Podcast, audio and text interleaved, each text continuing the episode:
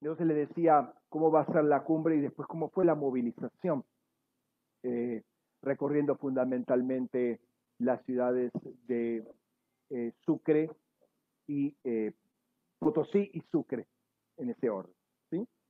Pero quiero que ir a la, a la palabra de Dios y vamos a, a hablar un poco de Génesis. Vamos a Génesis capítulo 1, supongo que saben dónde está ese libro y ese capítulo.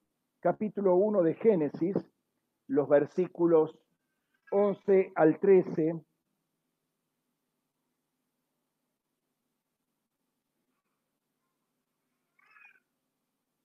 Génesis 1,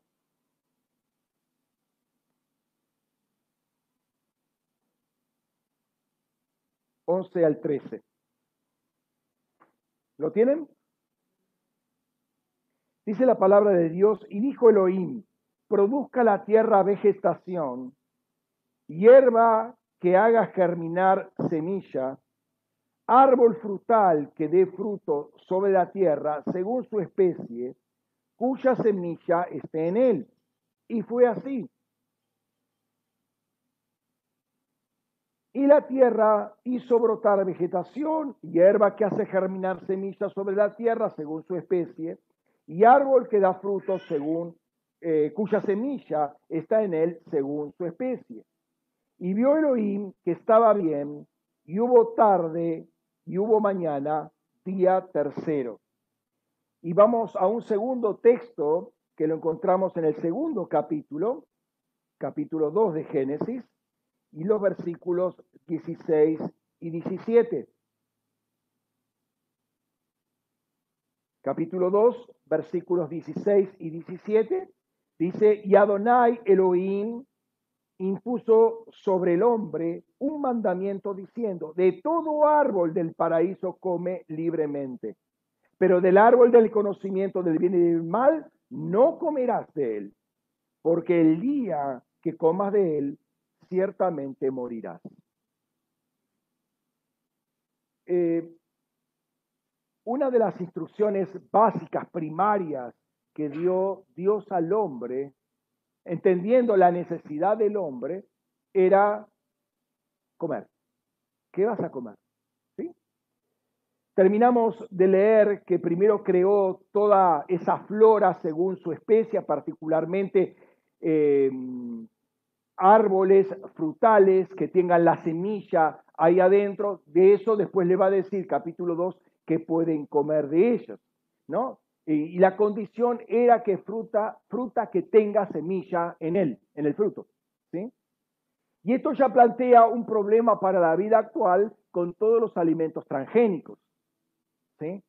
Eh, ustedes saben que hay mucha manipulación genética en los alimentos y uno puede ir al supermercado y encontrar uvas sin semillas, seedless que le dicen, ¿no? En inglés, sin semillas. ¿No? Sobre todo importada de Brasil, pero en otros lugares se puede encontrar otros tipos de frutas también sin semillas. Es muy interesante, ¿no? Porque eso de comerse una uva y ahí te, justo te agarra la semilla de, la, de la uva, un poco incómodo. Entonces, más cómodo es, le sacamos todas las semillas. Y bueno, la manipulación genética ha podido hacer eso le sacan las semillas, ¿no? Claro, es interesante, ¿no? Es cómodo. Pero ¿qué dice Dios? Dios dice que tiene que comer las, las frutas que Él puso en esos árboles que dan semilla y esa semilla va a, hacer que se reproduzca en el futuro eh, esa misma planta y mucho, muy abundantemente. En otros casos, la manipulación genética es tal que tiene semillas, pero uno las siembra y quedan ahí. O sea, no se reproducen, son semillas muertas, ¿no? O si crece, la planta es estéril, o sea, no vuelve a reproducirse. A lo sumo, esas semillas producen una cosecha más, pero ya es, eh, es una cosecha estéril. No solemos reparar en esto, compramos y listo, pero en primer lugar sabemos que hay todo un comercio alrededor de esto. Ah, perdón, algunos saben que hay un comercio, otros lo ignoran. Van y compran lo que hay, porque en este momento el bolsillo no da para muchas. ¿eh? Eh, muchas cosas raras y bueno, lo primero que hay lo manoteo y lo como. Por ejemplo, empresas como Monsanto te venden semillas, pero con la condición que entregues sus productos a ella para que te entregue una nueva partida de semillas. Todavía, obviamente, semillas transgénicas, vos no podés, esas semillas o esa cosecha, vos no la podés quedarte para, para vos, la tenés que entregar totalmente a Monsanto para que siga el negocio, entre, entre comillas, de Monsanto. ¿sí? Tú tienes las semillas, tienes la producción, tienes la ganancia, pero no puedes usufructuar de ello. Solamente vos le das a Monsanto y él te da una nueva partida de semillas. Em, es interesante esto, es un, básicamente es un negocio, pero vos te das cuenta que primero vos no puedes hacer uso o usufructo legal de, la, de tu producción, hay un contrato de por medio. Ahora, esto tiene otro grabante, porque todas esas semillas modificadas y que la tenés que meter constantemente año tras año en la tierra, cansa la tierra, aumenta ciertos tipos de plagas, pero eh, puesto el problema vamos a, remediarlo y Monsanto te regala los plaguicidas eh, eh, específicos para terminar con esta plaga, sin saber o sin pensar lo que viene a continuación, o sea, todo lo que, todo el trasfondo que trae esto, ¿no? Claro, por el momento eh, está, la, eh, perdón, está la posibilidad de comprar eh, alimentos orgánicos. pastor, pero ¿cuánto cuesta? Bueno, está entre obedecer la palabra de Dios y no obedecerla. Porque la palabra de Dios dice que tenemos que comer los alimentos con semillas en él. No dice puede comer cualquier cosa, porque habría que ver si eso se define como alimento. No es el alimento que Dios dio. Es una manufactura del hombre. Es una manipulación genética que hizo el hombre. Producto, eh, un producto trans. ¿Sí? Claro, y sí. Eh, pero pastor, no me da la economía. Para desobedecer, ¿sí te da la economía?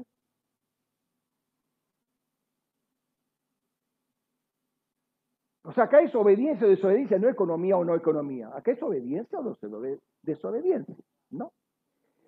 Entonces, la mano humana intervino en esa semilla que no es la semilla original, ¿no?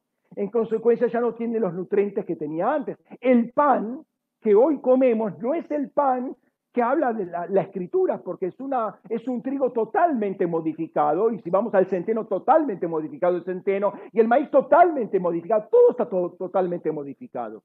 En consecuencia, no tienen los nutrientes correspondientes, no satisface, no produce la saciedad que debería eh, producir, y al contrario, produce otros males al cuerpo humano porque es un producto genéticamente modificado. Las naranjas, que eran propiamente los receptores de la vitamina C, hoy es agua y azúcar y colorante. Ya no tienen la vitamina C que tenía antes. ¿Por qué? Porque el hombre me puso mano, porque él sabe, el hombre sabe. Entonces puede lograr productos en gran cantidad sin está, está picada la manzana. No, no, no, eso ya no, no, no está más ese problema. ¿Por qué? Porque ahora tenemos la manzana modificada, que no está, está totalmente aislada de ese tipo de, de gusanito que se le mete a la manzana. Pero claro, bueno, no tiene el hierro que tenía antes, no tienen todos los productos que tenía antes, necesarios para el ser humano. Entonces, delante de Dios, todo esto no es el alimento que Dios nos dio. Es el alimento que creó el hombre. Tiene un problema básico, estructural. Uno no está comiendo lo que Dios dijo que comiéramos y está comiendo otra cosa. Y es cierto que en ese momento no estaba la permisión de comer carne, ¿sí? Eh, pero después del diluvio viene, Dios permite comer carne. ¿Por qué? Porque la, eh, la proteína vegetal no da tanta fuerza como la proteína animal. ¿sí? Y para el trabajo diario, para el arduo trabajo, arduo trabajo que fue creado por el pecado del hombre, el hombre necesita más energía, por ejemplo, necesita comer carne. O sea, si vos vas a un obrero y le das lechuguita con, con zanahoria, se va a quedar sin fuerzas, necesita carne. ¿Por qué? Porque eso es lo que da proteína. Aun cuando la lechuga tiene proteína, la proteína vegetal no da las fuerzas que da la proteína animal. No voy a entrar en todo un tema técnico, eh, pero que sepan que detrás de todas las corrientes alimenticias hay muchos intereses comerciales disfrazados algunas veces de religión. Ay, no le toque la vaquita, pobrecita. ¿Sí? Es una, historia ahí que la gente se lo cree. que pobrecito, los, la, la, gallinas poniendo huevos se, se, se lastiman. O sea, cosas locas se, se, han escuchado por totalmente ridículas, pero la gente, hay gente que lo cree. ¿No? Pero atrás de esto también hay mucha religión, sobre todo oriental. Todo el, el, tema vegano, vegetariano, es toda una religión, toda una sarta de mentiras. Son una cantidad de información que se da para, para confundir a la gente hasta llegar a convencer de estupideces mayúsculas que se repiten ya mecánicamente, inconscientemente. Pero parece mentira cómo esas estupideces llegan a engañar a mucha gente que no tiene ningún tipo de conocimiento ni quiere leer un poco, ¿no? Un poco, investigar un poco lo que es biología básica, ¿no? Y hay tantas otras que no, vamos eh, al caso, pero hay una cantidad de filosofías anticientíficas que están dando vuelta y que te meten en los oídos, te meten en la mente, te estructuran la mente para decir y hablar y, seguir esparciendo estupideces. ¿no? no tiene ningún fundamento. Una de las tantas estupideces que se han dicho es que no podés tragarte las semillas. Uy, no, no te, no te vayas a tragar la semilla de uva porque te produce cálculos en la vesícula. Yo escuché esas estupideces, pero son ridículas totalmente. ¿De dónde salieron? A ver, buscame un, análisis científico serio que te hable de eso, no lo vas a encontrar. Al contrario, hoy se sabe que tanto la cáscara, por ejemplo, no, no, la cáscara de la manzana no sé qué problema te da, pero la cáscara de la manzana tiene petina y es una, un nutriente que no tiene la pulpa de la manzana, por ejemplo. Y hoy se sabe que tanto la semilla como las cáscaras tienen muchos nutrientes que el hombre necesita. Pero no por una pruritos que tienen en la cabeza, no, vamos a pelarlo, vamos a sacar la semilla, vamos a sacar. No, porque me puede agarrar una enfermedad.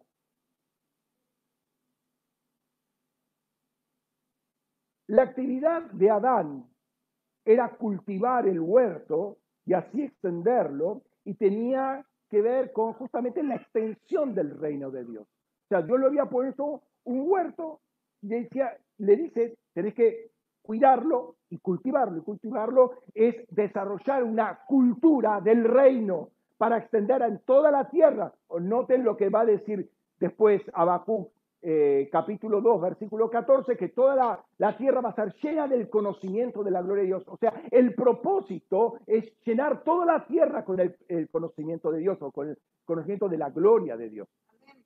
Lo va a decir también los serafines alrededor del trono. Dice, toda la tierra está llena de la gloria de Dios. Y en ese, en ese momento eh, la situación era muy caótica en, en Israel. Pero los serafines ven el propósito de Dios cumplido. Toda la tierra está llena de la gloria del Señor. ¿no? Entonces, eh, la misión que ellos tenían era extender el reino de Dios. Claro, esa misión quedó en stand-by por causa de la caída, pero con Cristo nosotros ingresamos nuevamente a esa realidad espiritual donde el árbol de la vida es Jesucristo y que podemos comer de él y, aparece toda una, una atmósfera diferente eh, para el cristiano, para el cristiano entendido en las escrituras y en el mundo espiritual de lo que es comer de Cristo. ¿sí? Eh, justamente un problema que hubo en los primeros años del cristianismo, cuando se hablaba de la cena del Señor, que era comer el cuerpo de Cristo y beber su sangre, empezaron a ser perseguidos porque estos son medios caníbales. O sea, entendían todo desde el punto de vista natural y no espiritual, lo que quería decir, ¿no? O sea, no estamos practicando canibalismo, aunque los, romanos lo creían y en un momento los judíos mismos se escandalizaron. Juan capítulo 6 cuando dice, el que no come mi carne y bebe mi sangre no tiene parte conmigo. Entonces hay muchos discípulos que le seguían, ya no le seguían más. Este está loco. ¿Este qué quiere? Se va, se va a sacrificar y nosotros debemos comer su carne. Imagínate para un judío lo que era eso, ¿no? Entonces, el huerto no es un ámbito físico actualmente, sino que es una realidad espiritual. Comer del árbol de la vida no es comer un árbol como tal, sino comerlo a Cristo. Y lo cual ya es un poco complicado, que es comer a Cristo, ¿no? Los árboles del huerto, que, que, de los cuales podemos comer los frutos que nos dan, son las naciones. Esos árboles son las naciones. Y los frutos de las naciones son los que de alguna manera nos tienen que alimentar a nosotros. ¿Y cómo, cómo, cómo se come eso, pastor? Eso es lo que quiero hablar hoy, cómo se comen las cosas espirituales. Los árboles del huerto y su alimento es el, es el fruto de las naciones con los cuales nosotros podemos alimentar, pero tiene que tener semilla. O sea, tiene que ser el producto natural, el fruto verdadero, el diseño, el propósito y no el antidiseño.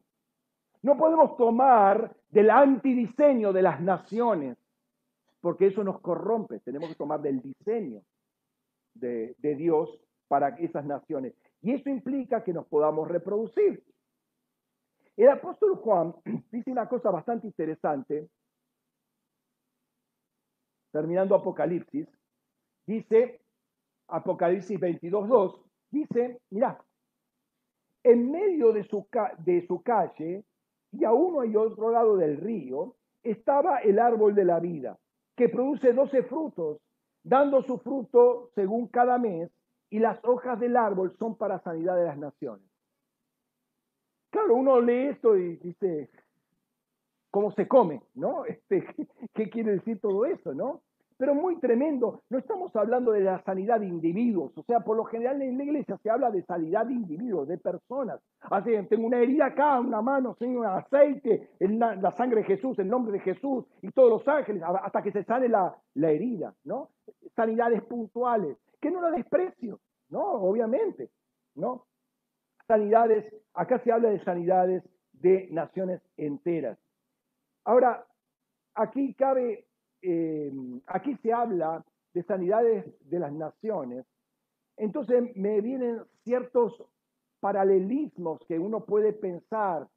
¿Acaso nosotros como iglesia, como cuerpo de Cristo, que no tenía pecado, ¿sí? que no eh, fue golpeado, o sea, fue golpeado por la tentación, pero no cayó, no fue seducido eh, mortalmente por ninguna tentación y a la luz de lo que dice la escritura, no, nunca estuvo enfermo porque la enfermedad no tiene nada que ver con Jesucristo.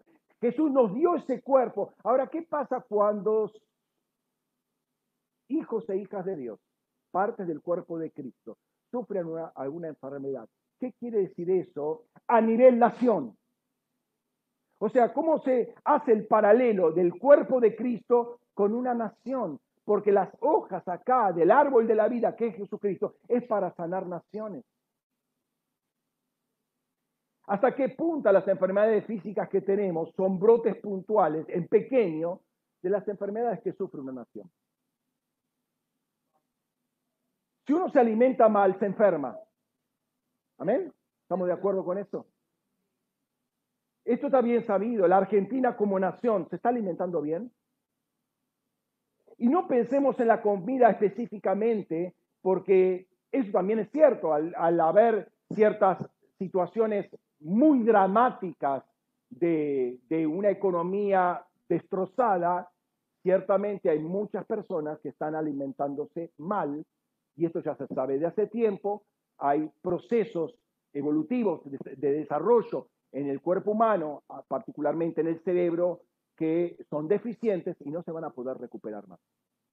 ¿sí? Porque lo que no se arregla en los primeros años de la vida del chico, 7, 8 años, después no hay forma de solucionarlo, biológicamente hablando. Porque se cierra el cerebro, el cerebro no puede eh, desarrollarse más y no va a poder pensar correctamente o funcionar correctamente en la vida. Lamentablemente es así. Hay estudios científicos de cómo se forma el cerebro y lo que necesita el cerebro para los primeros ocho años de la vida. Entonces, hay una desnutrición impresionante y hay una malnutrición, por, también por la misma causa, ¿sí? mucha comida, chatarra, y esto no es de pobreza. ¿eh? La comida chatarra está en todos los niveles de la sociedad. Grasa saturada, azúcares, alimentos súper procesados, todo eso te va enfermando la cabeza y el resto del cuerpo. Hola, me están escuchando, ¿no? Esto no es de las super pobrezas, ¿no? Las, indigencias, no, no, no. Esto está en todos los órdenes, porque chisitos, los chisitos lo comen todo. ¿Sí? Con plata o sin plata lo comen todos. Las hamburguesas que no sabes lo que te vienen adentro, lo comen todos, con plata o sin plata. ¿Mm?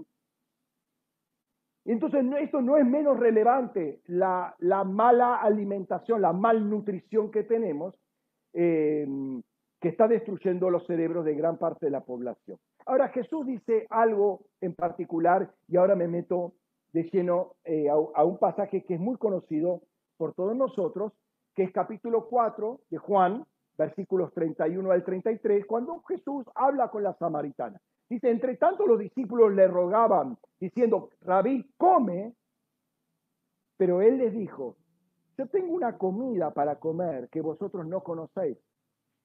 Se decían entre entonces los discípulos unos a otros, ¿acaso alguien le trajo de comer? Y Jesús lo dice en instancias que estaba hablando con la samaritana, la samaritana va con el frasco, o sea, toda la historia que todos conocemos, ¿sí? Y los discípulos vuelven y le traen algo, le habían comprado un sanguchito ahí por, por una tienda de por ahí, y le traen, toma, toma maestro, come, come, ¿no? Y Jesús le aclara, versículo 34, versículo siguiente, dice, y les dice Jesús, mi comida es que yo haga la voluntad del que me envió y acabe la obra. Entonces vemos que eh, Jesús, o sea, ustedes ven que Jesús habla en ciertos términos totalmente diferentes a los términos humanos corrientes, ¿no? Eh, Jesús le dice eso, los discípulos no entienden lo que le está diciendo. Tiene un determinado lenguaje, que es un lenguaje del espíritu, que es totalmente diferente al lenguaje natural, aún de los discípulos.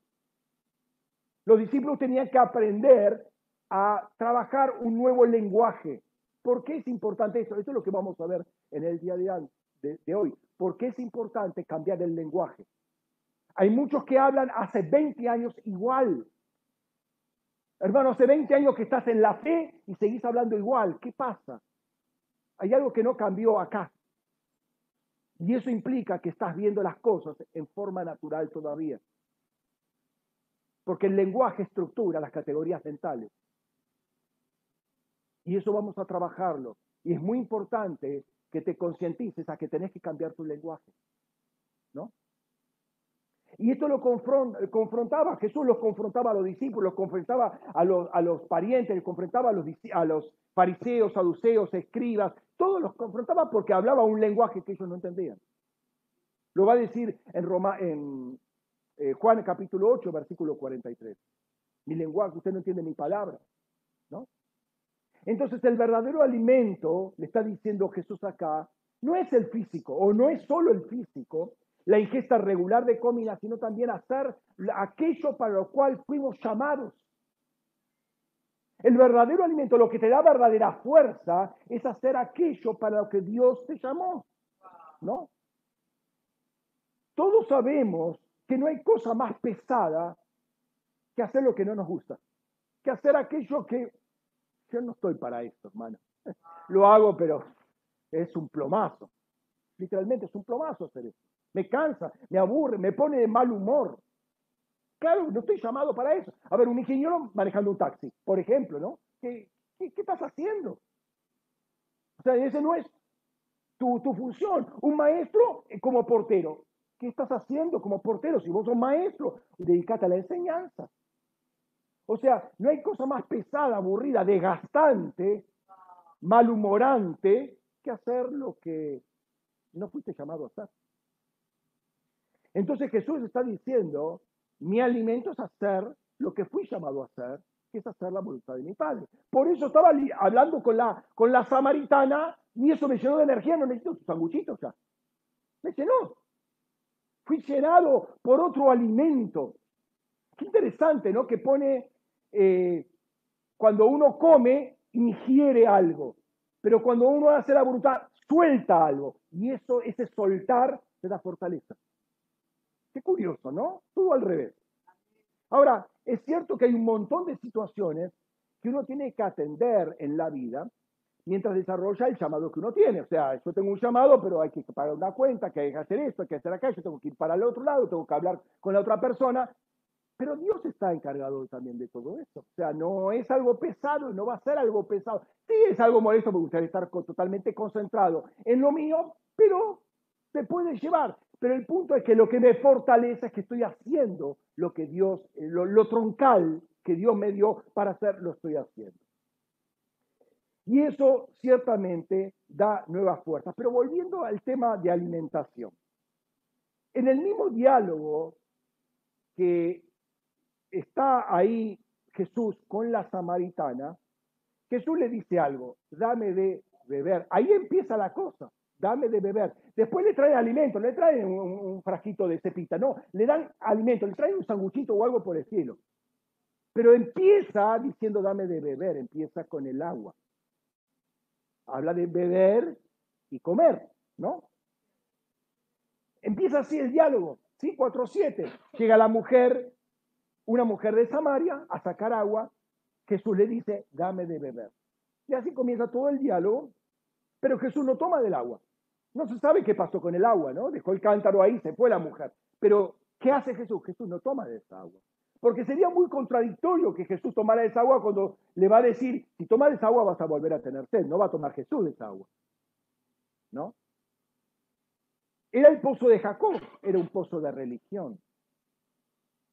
Entonces, a ver, ¿de qué agua estamos bebiendo nosotros?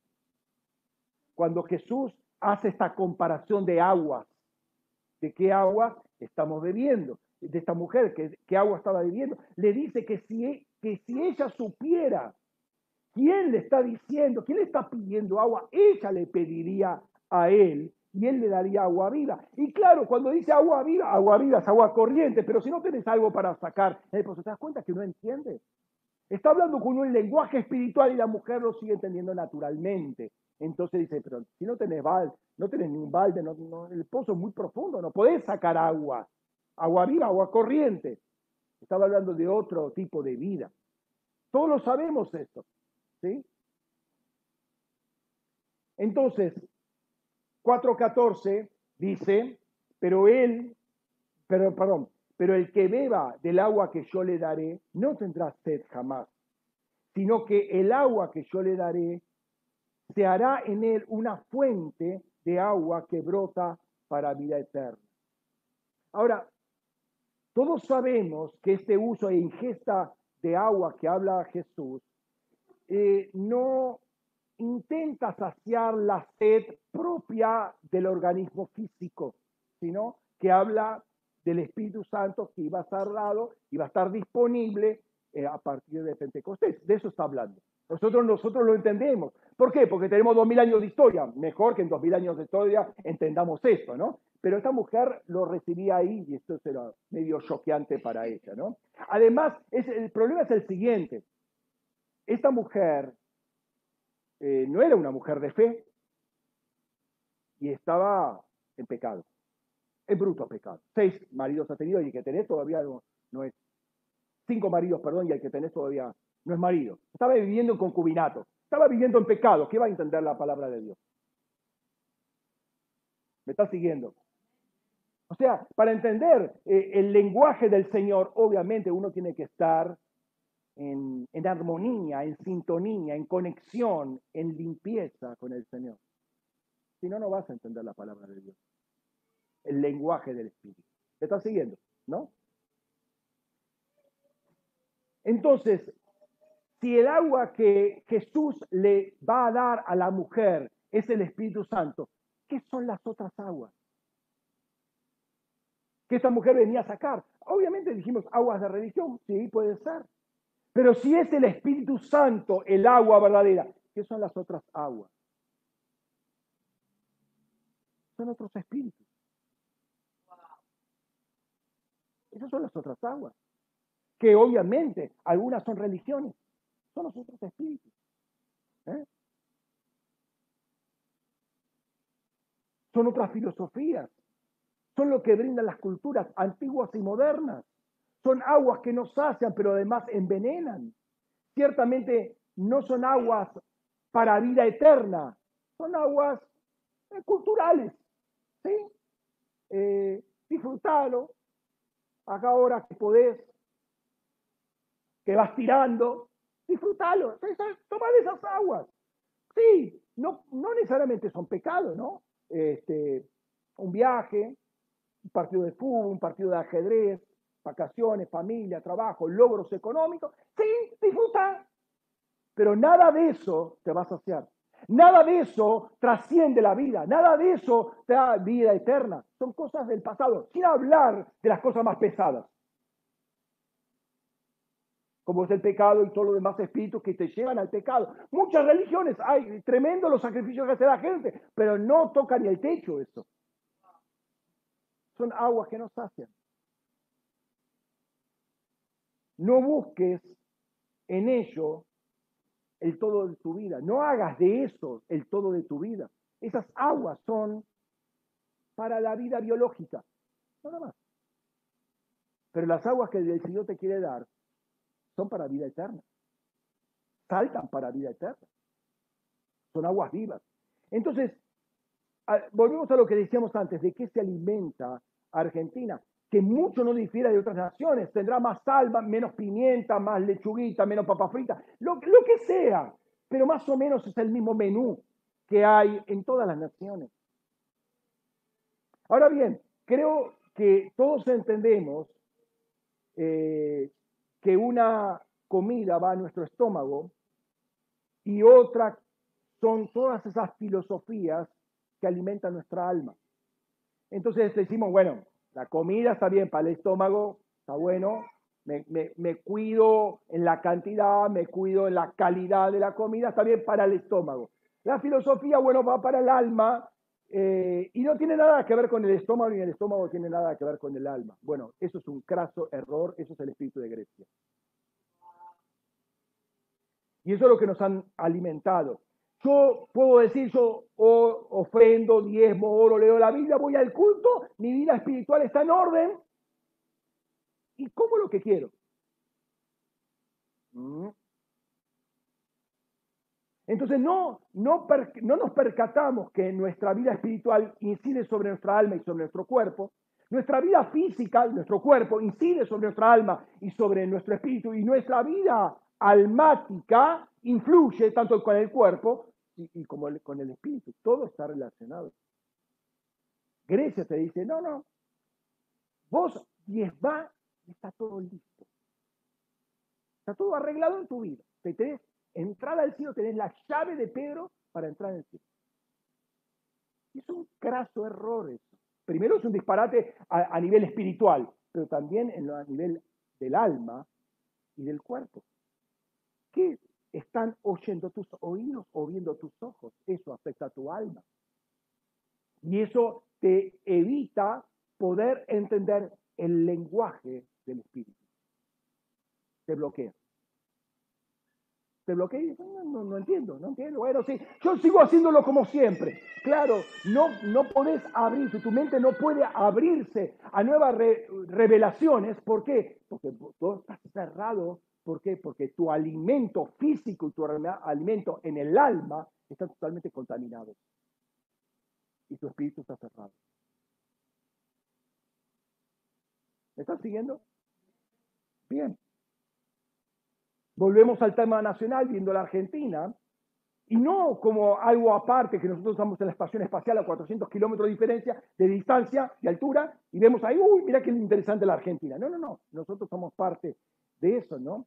¿Cómo se alimenta la Argentina? ¿Qué es lo que está bebiendo? La situación crítica que está bebiendo, y no estoy hablando ya de comida física y bebida física, sino qué come espiritualmente la Argentina o el argentino. Pensemos en la Agenda 2030 para poner algo candente y actual. El menú que va a recibir la Argentina, que va a recibir, es el mismo menú, es un menú fijo que van a recibir todas las naciones del mundo. Eso es lo que pretende la Agenda 2030. 17 puntos que lo puede ver en Internet, están ahí. O sea, no es nada oculto, no es nada eh, conspiranoico. No, no, no, eso está ahí.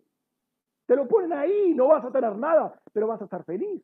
Fíjate, está en Internet eso. No es algo hecho ahí en los sótanos de no sé qué lugar.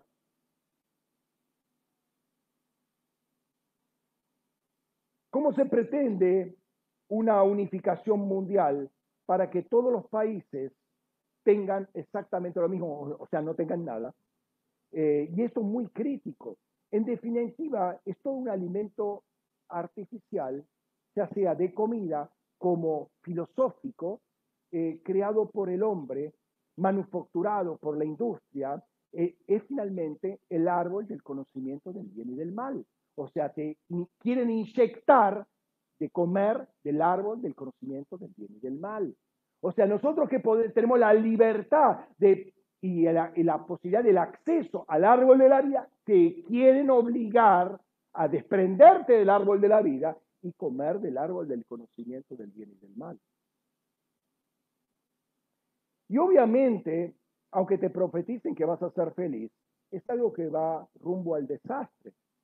Es una nueva filosofía mundial y sabemos que las filosofías están en el raquía, ¿no? El punto es que la única, eh, la única que tiene fuerza, o el, perdón, lo digo más correctamente, el único que tiene fuerza y la habilitación celestial, las herramientas de todo esto para frenar es el Espíritu Santo. Y el instrumento que utiliza el Espíritu, Santo es la iglesia, que es el cuerpo de Cristo. Es Cristo en la tierra trabajando. ¿sí? Entonces, el único, y dice la palabra segunda de Tesalonicenses 2, 6 y 7, dice, y ahora sabéis lo que lo detiene, a fin de que sea revelado a su propio tiempo, porque ya energiza, porque ya energiza el misterio de la iniquidad. Solo que al presente hay quien lo detiene hasta que sea hasta que se quite del medio. Entonces, ¿qué pasa si la iglesia bebe las mismas aguas y come la misma comida que el mundo? O sea, la única manera que la iglesia tenga fuerza para frenar todo esto es que se alimente del árbol de la vida. No de otro árbol. ¿Me está siguiendo? ¿Qué estamos escuchando? ¿Qué, ¿Con qué nos estamos alimentando? ¿Cuál es nuestro lenguaje? Porque el lenguaje pone palabras en el raquía, pone autoridades en el raquía. Entonces em, cambiamos todo mal. Entonces, ¿cómo la iglesia va a tener autoridad? Va a tener poder cuando la misma iglesia está bebiendo veneno o está comiendo veneno. ¿Podrá enfrentar a este espíritu y vencer? Así no. Por la misericordia de Dios puede ser que le peguen algo, pero así no es lo que el diseño que Dios quiere para la iglesia. Entonces, el vencer está íntimamente ligado a la fe. Esta es vuestra eh, victoria, la fe. La fe de Jesucristo es lo que puede vencer a todo sistema del mundo. Ahora, fíjate lo que dice Pedro, capítulo 2, versículos capítulo, perdón, segunda de Pedro capítulo 1, versículo 5 al 7. Así que vosotros poned toda diligencia en añadir a vuestra fe virtud. A la virtud conocimiento, conocimiento dominio propio, al dominio propio paciencia, a la paciencia piedad, a la piedad afecto fraternal y al afecto fraternal amor. O sea, hay que añadir a la fe que tenemos original, fe de Cristo, que vino por escuchar la palabra de Dios. Tenemos que añadir cosas. ¿No? Tenemos que alimentar esa fe y su alimento no es el alimento natural. Ahí cuando se habla conocimiento, no es el conocimiento, vamos, vamos a revisar internet y vamos a ver cuánta página me puedo leer. Ese no es el conocimiento del cual está hablando. Está hablando de un conocimiento sobrenatural que es producto de la revelación. Ese es el conocimiento que hay que agregar a nuestra fe, ¿sí? Como todas las otras cosas. Entonces, Solo Dios puede dar las estrategias para vencer en cada circunstancia. Y justamente en este añadir, ¿sí? Este añadir conocimiento, este añadir el conocimiento que viene de la revelación, son las estrategias que Dios nos va a dar para resolver cualquier situación en la vida. ¿No? Lo hemos visto. Primera de Juan 5.4, recién lo dije. Porque todo lo que ha nacido de Dios vence al mundo. La fe nació de Dios porque viene de Él. Y esta es la victoria que ha vencido al mundo, nuestra fe. O sea que nuestra fe, la fe de Cristo en nosotros, hecha nuestra, es la que vence al mundo. Y la fe, vuelvo a repetir lo que decíamos hace el mes, el mes pasado, la fe de Cristo no tranza. La fe de Cristo no cree de la misma manera en la escritura que en el principito. Por decir algo. Lo más cercano quizás a la escritura. Ahora vos no podés creer en la Biblia y creer en lo que dice Mongocho. No lo podés creer, no podés. Decir, mamá, bueno, más o menos lo mismo. No, no, no, más o menos lo mismo, no.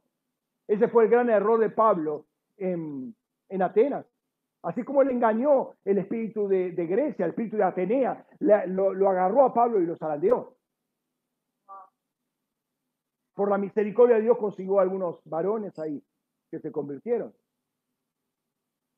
Entonces, la fe de Cristo no tranza, la fe de Cristo es radical con la voz, con la palabra del Señor. Y constantemente en las siete epístolas que, que Juan envía a las, a las cartas, o sea, a, las iglesias, o sea, que Jesús le dice, escribe al ángel de las diferentes iglesias en las, esas siete ciudades, le está diciendo al que venza. O sea, Dios Jesús nos da herramientas, nos dio la fe, la fe para vencer. Hermano, todos nosotros tenemos la posibilidad de vencer. No, ay, yo no estoy, estoy desarmado, el Señor se olvidó de mí. No, hermano, es una mentira. Si vos que pecás es porque querés pecar, porque todavía te gusta el pecado y tenés que arrepentirte. Y diría, tenés que convertirte, hermano. ¿Me estás escuchando? Todos tenemos la posibilidad de vencer. Tenemos, si estás nacido de nuevo, si sos un hombre o mujer nacido del agua y del espíritu, tenés la posibilidad de vencer. No hay tentación que no sea humana, dice, dice Pablo en 1 Corintios 10:13, y que junto con esa tentación da la salida para que puedas sobrevivir, para que puedas avanzar, para que puedas crecer, para que puedas seguir adelante. No me vengas a decir, ay, no, la tentación era muy fuerte, pastor, usted no entiendo. No, lo que entiendo es que vos querés pecar, que todavía te gusta el pecado.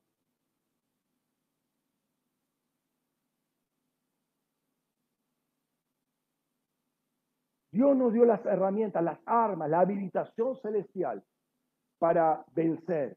Está en nosotros el querer hacerlo. Y ciertamente no podemos estar comiendo y bebiendo chatarra, la chatarra que el mundo nos da y pretender vencer.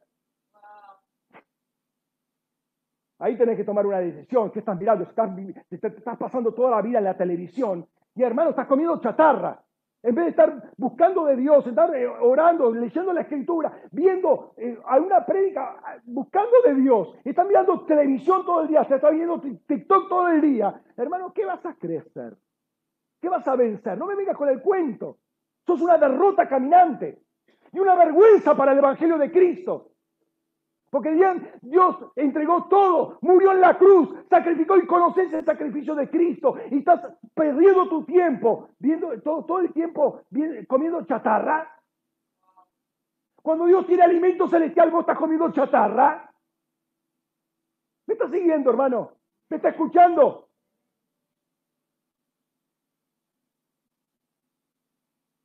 a vencer, hermano? ¿No te das cuenta que no, no puedes vencer? No tienes herramientas. O sea, no tienes herramientas porque no quieres tenerlas, las estás despreciando.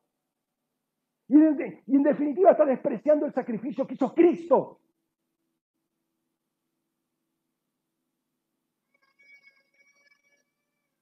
Podría decir, eh, hasta estás pisoteando la sangre del cordero. Pero parece que es muy fuerte eso, ¿no? Por lo que dice Hebreos.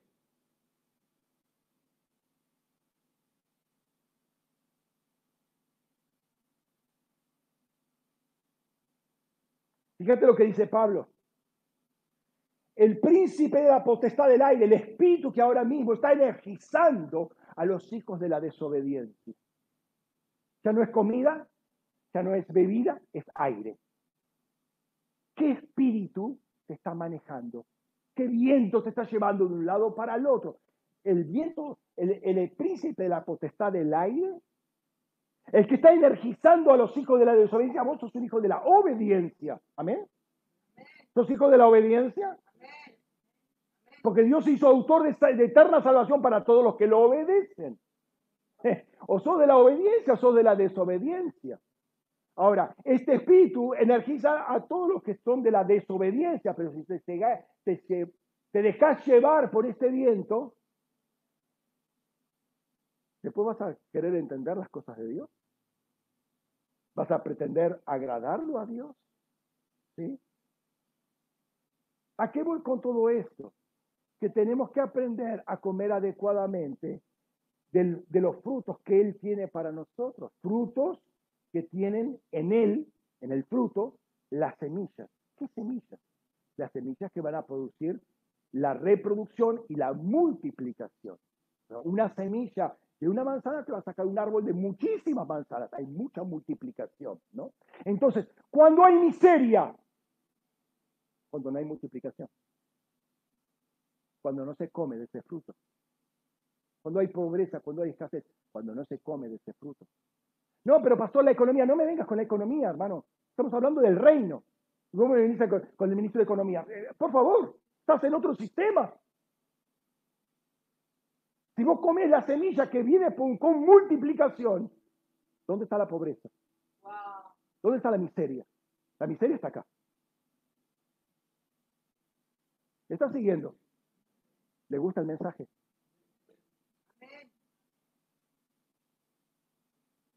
Si la semilla está en el árbol y ese árbol fue puesto por Dios,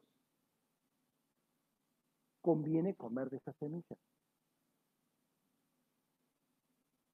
Ahora quiero que veamos algo que te puede o que nos puede mostrar el origen de muchas enfermedades, mucha debilidad y lo que termino de decir recién, potencial miseria. Volvamos al texto que hemos leído al principio, rescatemos algunas palabritas.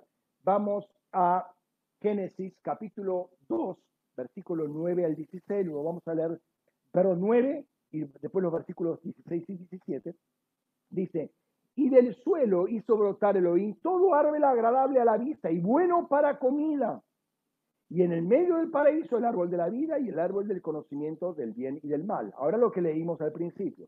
Y Adonai Elohim impuso sobre el hombre un mandamiento, no se dice dos mandamientos, un mandamiento. De todo árbol del paraíso come libremente, pero del árbol del conocimiento del bien y del mal no comerás de él, porque el día que comas de él ciertamente morirás. De modo que nosotros podíamos comer, el hombre podía comer de todo árbol que tuviera frutos con semilla en él. Esto es lo que dice al principio, ¿no? Ahora, cuando leemos el capítulo 1, y acá voy a puntualizar algunas palabras, dos palabras que son clave, y quiero que la entiendan bien, ¿sí? Capítulo... Ahí está, perdón. Capítulo 2, perdón, mal. Capítulo 1, versículos 11 y 13, al 13.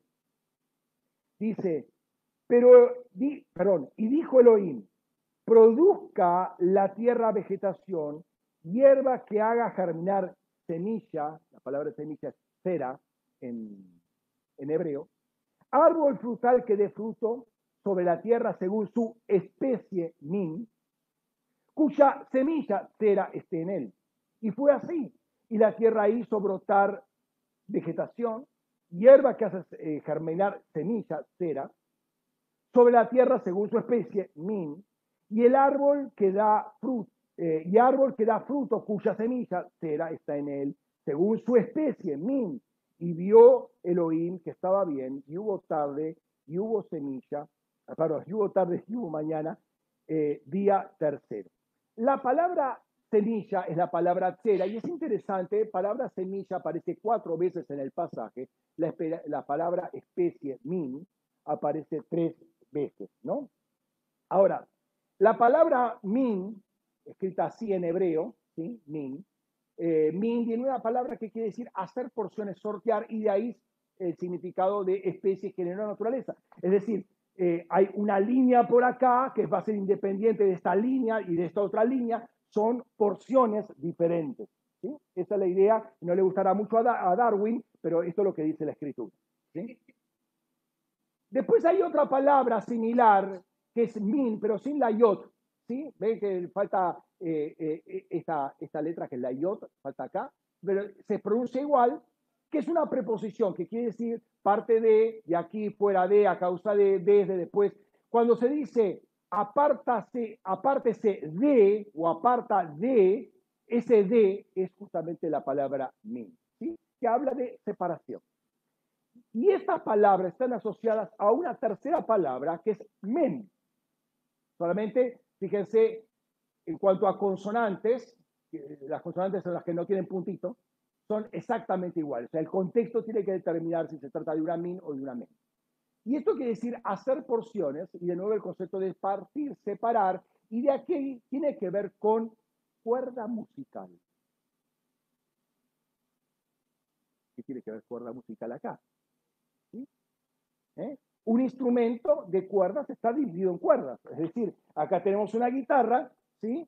Y acá el, el instrumento está dividido en seis cuerdas. ¿Sí? Y cada cuerda tiene una frecuencia de vibración. ¿Sí? Mi hermano estaba afinando. ¿sí? Si no, estábamos fuera de diseño.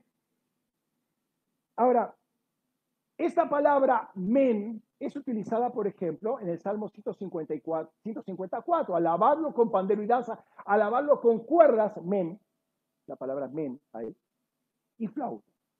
Es interesante por lo que vamos a decir a, continuación, en, breve, en breve. Espérate un, poco, un poco para eso. Entonces, hay una relación muy cercana entre min, especie como separada de otros, min, aparte de, y men, hacer porciones, cuerdas, y esto es muy, muy interesante. ¿Por qué te estoy envolviendo con todos estos elementos? Porque cada especie es una cuerda. Una cuerda, una frecuencia de vibración. Al comer de ese fruto, uno está comiendo esa cuerda o esa vibración.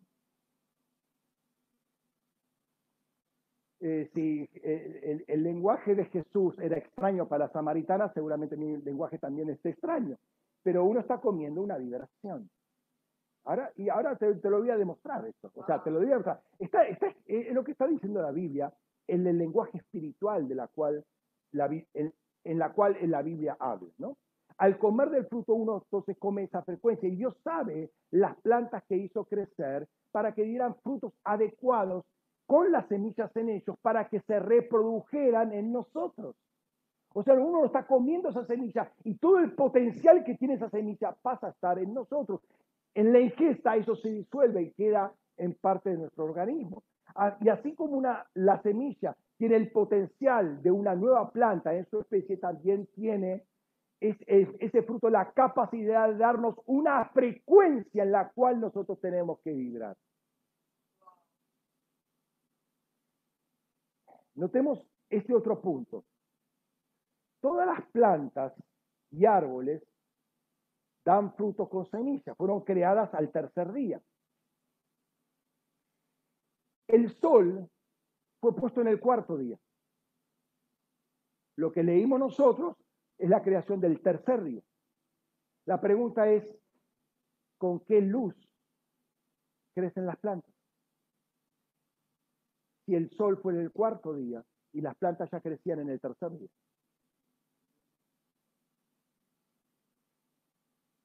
Crecen con la luz del día uno.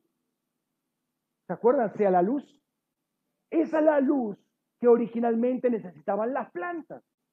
Dicho de otra manera, lo que energiza a las plantas, lo que hace vibrar a las semillas, es la luz del primer día.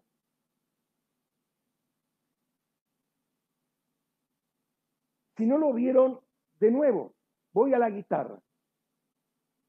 todas las cuerdas acá están tensionadas de una misma de una determinada manera. Cada una tiene su grosor, eso contribuye, y una tensión para que cuando se excite la cuerda suene a una determinada frecuencia. O sea, por, el momento no suena nada, si no excito la cuerda, pero cuando excito la cuerda, iba a ser un mi, y siempre que lo toco va a ser un mi. Es una determinada frecuencia. Yo tuve que excitarla. Bueno, quien excita la frecuencia de las plantas es la luz del primer día. ¿Me están siguiendo?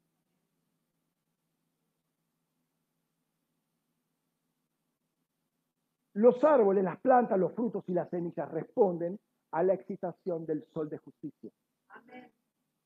Que es el sol del, día uno, la luz del día uno, porque ese es el diseño. Cuando uno come de ellos, está asos y uno es cristiano y está asociado con el sol de justicia, entonces entra en una armonía entre lo que come y el sol de justicia. Entonces, ese sol de justicia entra a vibrar, entra a excitar las cuerdas, entra a excitar las vibraciones dentro de nosotros.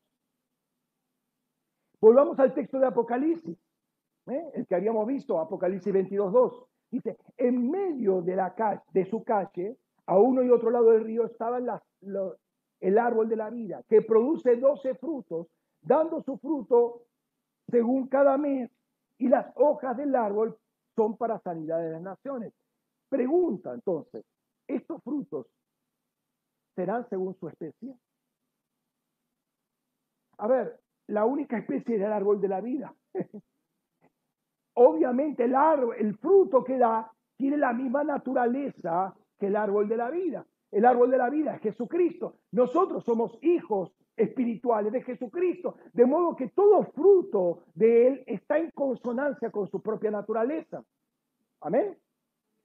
Si la naturaleza produce ciertos frutos en verano, ¿sí? Típico, damascos, duranos, ahora que viene el verano, uvas y demás, y ciertos otros frutos de estación para el invierno, mandarina, naranja y cosas por el estilo, ¿Por qué? Porque el organismo físico requiere cierto refuerzo de vitamina C en invierno y más agua en verano, etcétera, etcétera. Entonces hay una relación entre lo que hace la biología, la naturaleza, de aportar los alimentos, los ingredientes, los nutrientes, estamos hablando fuera de la intervención humana, para cada estación del año. O sea, Dios pensó en eso también, aun cuando el mundo está caído. Ahora, no es lógico pensar que el árbol de la vida nos dé frutos para cada estación y no pensando en estaciones climáticas, sino estaciones espirituales.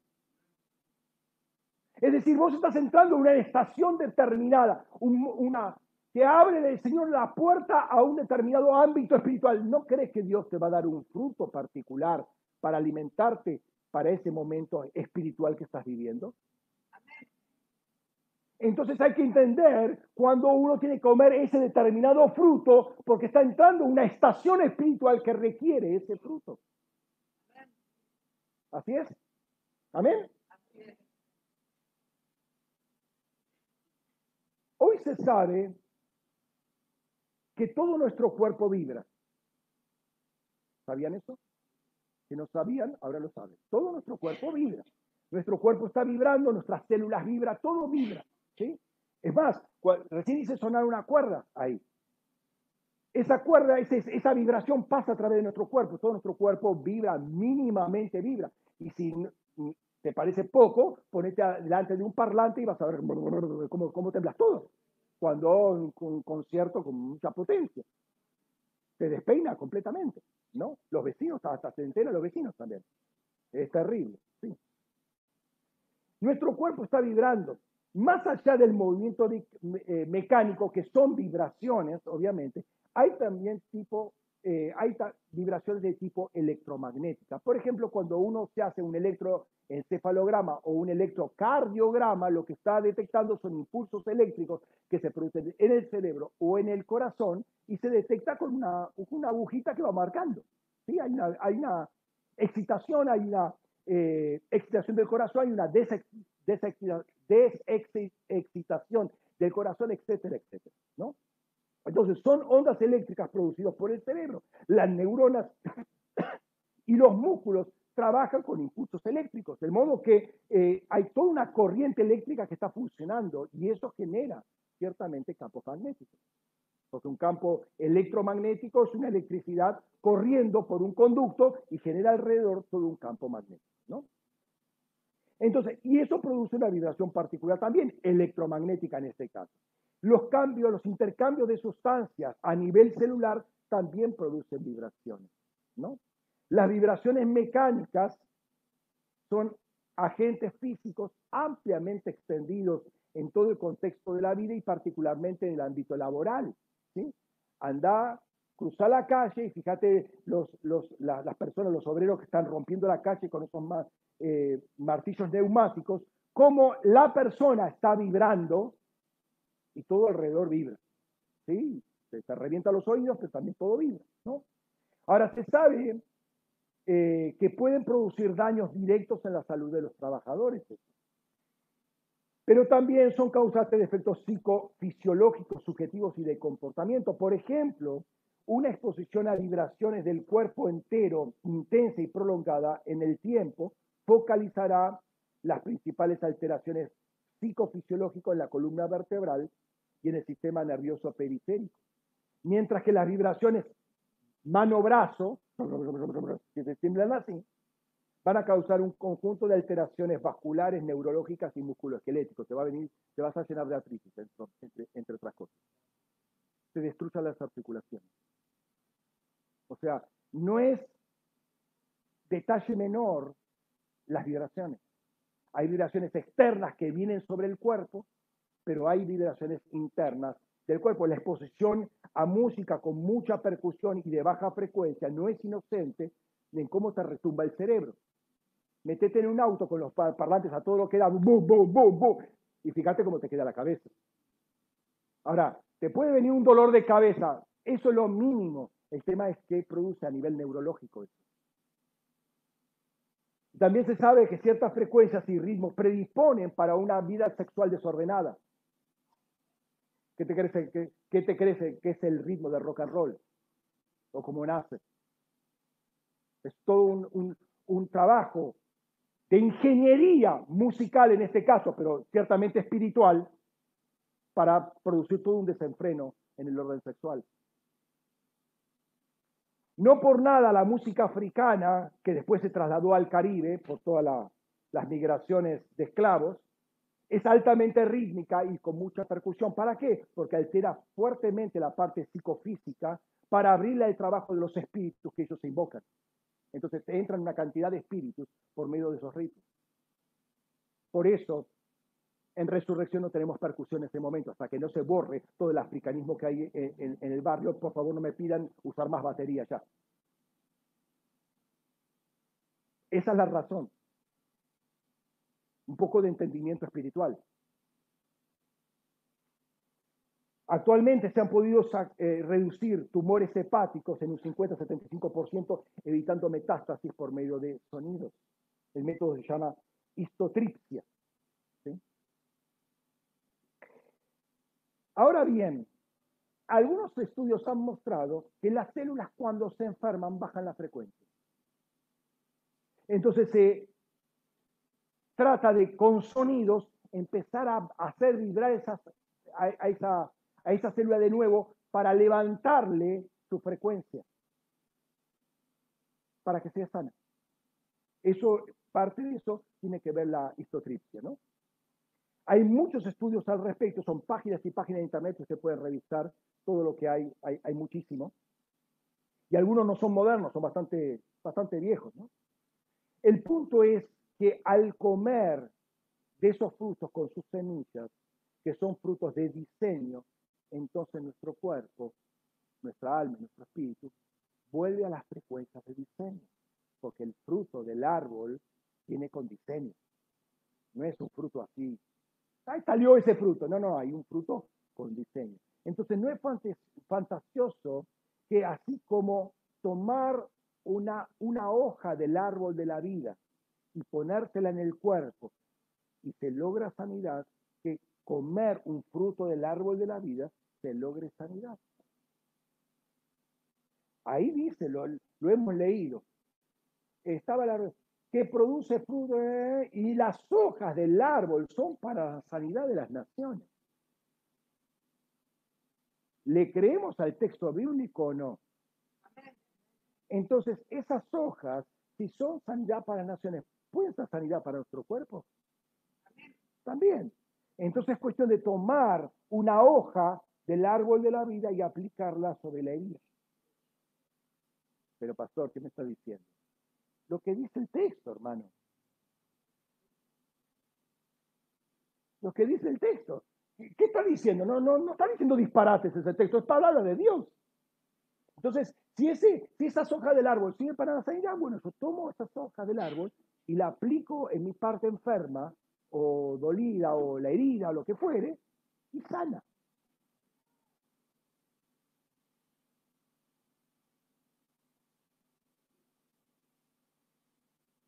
Y uno puede comer del fruto de ese árbol y también sanar. ¿Por qué? Porque está comiendo las frecuencias de diseño. Ahora, habíamos leído el Salmo, eh, alábalo, el Salmo 154, ¿no? Alabalo con padre de danza, alabalo con cuerdas y flauta. Dos versículos después dice lo siguiente: todo lo que respire, alabe allá. Aleluya. Y las células respiran. Entonces las células tienen que alabarlo al Señor. ¿Cómo? con cuerdas, con vibraciones. Entonces, si le ponemos la vibración correspondiente, la, la célula va a empezar a vibrar y va a empezar a sanar. ¿Me están siguiendo? ¿Lo va a hacer? Oh, estaba muy lindo, pastor, pero ¿por qué se come esto, pastor? ¿Cuál es la diferencia entre esto y declarar que por las heridas de Cristo, eh, por la heridas de Cristo, por su llagas, yo fui sanado. ¿Cuál es la diferencia? ¿Por qué, pastor? Si esto es lo que nos han enseñado siempre, ¿qué tiene que ver el árbol, que la planta, la hoja, comer el fruto? Yo, declaro en el nombre de Jesús, yo soy sano, ya está a punto. ¿Cuál es la diferencia? Ninguna. Porque todo, todo lo que vimos del árbol es producto de justamente la obra de Cristo. Ahora, el punto es que yo hago esto, o sea, declaro, y está todo bien, no, no, diciendo, no estoy diciendo que está mal ni que es pecado ni nada por el estilo. Pero me estoy perdiendo algo a, lo cual Dios me dio ingreso, que es conocer el mundo espiritual, que es conocer algo más amplio. Es decir, si yo oro por mi sanidad solamente, está perfecto y voy a ser sano, perfecto, pero ahí quedó. Pero cuando entiendo a donde Dios me está mandando, enviando, haciendo ingresar, veo que este panorama es mucho más amplio y tengo una comprensión espiritual de lo que está realmente pasando en el mundo del espíritu. ¿No? Entonces, lo del fruto, lo de la semilla, el árbol, la simiente, las hojas y demás, es apertura a una mente espiritual. Dios quiere que tengamos una mente espiritual. No estar viendo siempre la naturaleza, lo terrenal, lo inmediato, lo tangible, sino tener una mente espiritual. Eh, si no, todo esto queda como figura del lenguaje. Está muy lindo, pastor, pero no, a ver, yo quiero ser sanado, punto. Te das cuenta que es una posición muy egoísta, muy limitada, porque de la otra manera también vas a ser sanado, pero tienes una amplitud, una apertura, una mente para pensar los pensamientos de Cristo. Pensar como piensa el Señor. Uno puede decir, como le decía, ¿no? Bueno, es una forma de decir, es una figura literal, una metáfora. Pablo va a decir una cosa diferente, fíjate. Pensar en las cosas de arriba. O sea, Pablo me está diciendo, deja de pensar en lo terrenal, pensá en lo, en, lo que hay en el cielo, pensá cómo es el mundo en el espíritu. Cambia tu forma de pensar, no, no solamente acá, lo va a decir en otros lugares también. Romanos capítulo 12, por ejemplo. ¿Sí? Pensad en las cosas de arriba, no en las de la tierra, porque moristeis. y vuestra vida ha sido escondida con Cristo en Dios.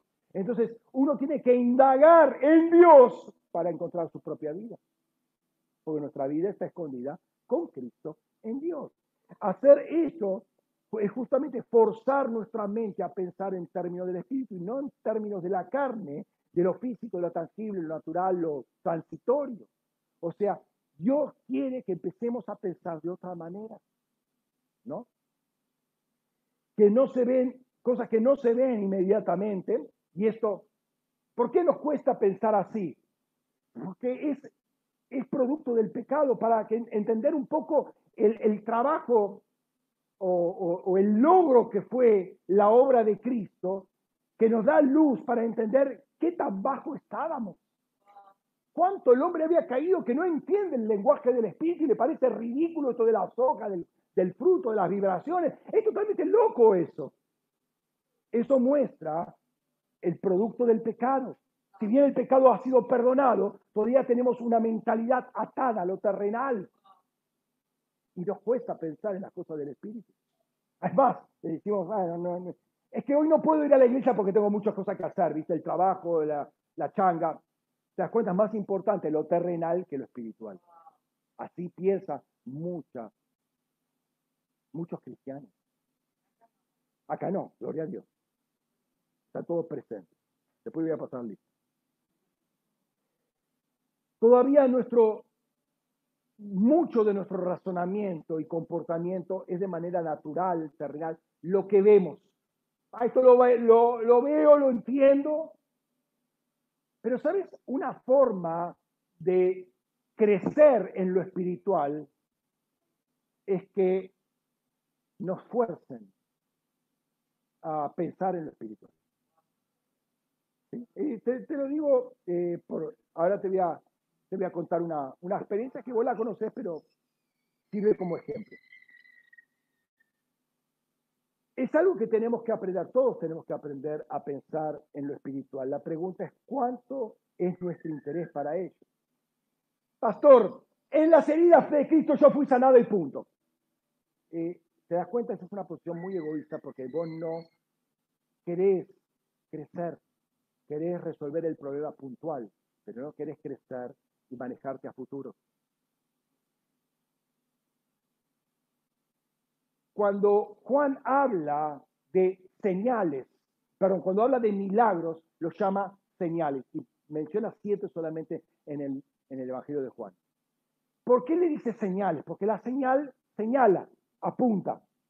O sea, no es el milagro y se acabó, sino el milagro es una señal que apunta al que hizo el milagro y ese, el que hizo el milagro, ese Jesús, es Dios.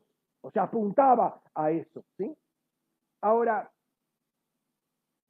cuando nosotros pensamos en, señales, el chocolate por la noticia que lo hizo Jesús. ¿Quién lo va a hacer? ¿Un pastor, un profeta, eh, un, chamán, la difunta Correa? No, no, se nos cabe en la, mente que Jesús. Obviamente Jesús. Pero ¿por qué es señal ahora? Si eso ya lo sabemos. Sigue siendo señal. Sí, sigue siendo señal. Pero lo que apunta es a la puerta que el Señor nos abrió. Él siendo la puerta. ¿Sí? Juan capítulo 10. Él es la puerta. Entonces, Él abre una puerta, sube acá, ¿sí? Abre una puerta para entrar en una nueva dimensión. Entonces el milagro señala, apunta hacia un paso que tenés que dar, no tenés que quedarte en la sanidad y listo, ya está, ya no, ya no tengo que orar más por esto porque el Señor me sanó, listo, se acabó. No, no, para, para un poco. La señal señala, apunta, tiene que avanzar hacia algo más. No te podés quedar en el milagro físico porque si no solamente estás pensando en la cosa terrenal. Hola, ¿están ahí? Cuando Jesús le dice a Juan, sube acá, dice, inmediatamente estaba en el Espíritu. Y antes que estaba en la carne. No, capítulo 1, versículo 10 dice, estaba en el Espíritu en la isla de Paz, estaba en el Espíritu y recibió, eh, viene el Señor y con, eh, con, las siete estrellas, los siete ángeles, y le da las, las siete cartas a, a, la iglesia. Pero después dice, sube acá, bueno, pasa un nuevo nivel, un nuevo nivel espiritual, e inmediatamente estaba en el Espíritu y puede, puede ver el trono de Dios y cómo es el gobierno. Fíjate, eh, no se quedó con cartas simplemente Juan. Pasó a ver cómo es el gobierno de Dios sobre toda la creación. Tremendo. Capítulo 4 hasta el final. Hay cosas que debemos adquirir para tener una mente profética. Y lo que decía al principio, una de esas cosas es el lenguaje. El lenguaje tiene que cambiar de nosotros. Tiene que ser un lenguaje profético. Y no es un lenguaje inventado, es un lenguaje que está en la escritura. ¿No? Pablo dice lo siguiente, Romanos capítulo 5, perdón, 8, versículos 5 y 6 dice, porque los que son, por lo que, perdón, porque los que son según la carne piensan en lo de la carne, pero los que son según el espíritu en lo del espíritu. De manera, porque la manera de pensar de la carne es muerte, pero la manera de pensar del espíritu es vida y paz. Entonces hay dos maneras de pensar. Uno pensar en la carne, en lo natural, en lo caído, que es muerte, y otro pensar según el espíritu. El espíritu te da cosas de qué pensar. No lo vas a conseguir en la televisión, no lo vas a conseguir en Netflix, no lo vas a conseguir en TikTok ni, redes de ningún tipo, lo vas a conseguir con el Señor. ¿Cuánto tiempo inviertes en las cosas de Dios? ¿No? Ahí es donde el Señor te va a dar un nuevo lenguaje. Recuerda ese pasaje en 2 de Corintios capítulo 12 cuando Pablo es arrebatado al tercer cielo, dice, vi cosas que son inefables. ¿Qué quiere decir inefables? Que no se pueden hablar, que no se pueden explicar con palabras. ¿Qué quiere decir? ¿Qué está diciendo Pablo? No tengo categorías mentales para hablar lo que vi, no sé qué decir, no sé cómo explicarlo. Es, una experiencia que me pasó en Israel, ¿no? Eh, voy a Israel y veo la calle, los carteles o las calles, ¿no? El, problema de, perderse ahí, ¿no? Eh, la calle y cómo se pronuncia. Estaba en árabe, en, hebreo, en árabe y en inglés. Bueno, en inglés se, lo podía entender. Pero, ¿cómo, ¿cómo se pronuncia? E, eso es lo que le pasó a Pablo. Vio toda esa manifestación y no sabía por qué. Porque las categorías mentales con las cuales se podía comunicar a nivel terrenal no son suficientes para explicar lo que hay en el cielo. ¿Y cómo consigo ese lenguaje? Estando en el cielo. No en TikTok. Estando en el cielo, no en Netflix.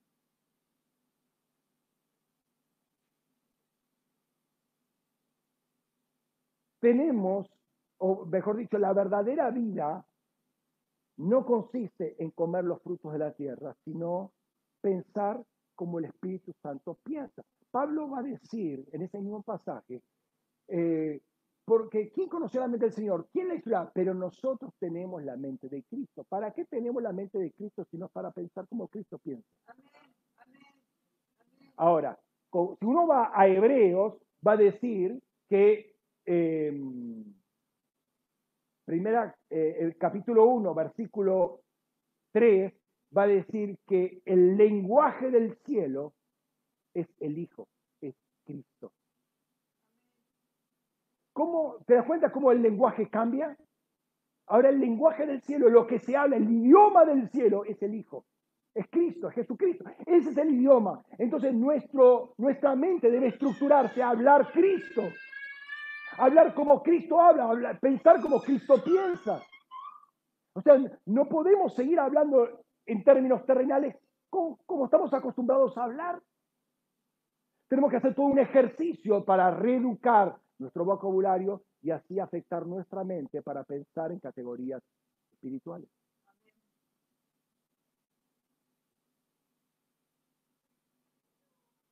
Cuando Jesús hablaba, esto ya se los comenté también, hablaba en espíritu, no bajaba la carne. La gente no lo entendía. Bueno, yo te voy a explicar. No, no, no viene con las explicaciones Jesús.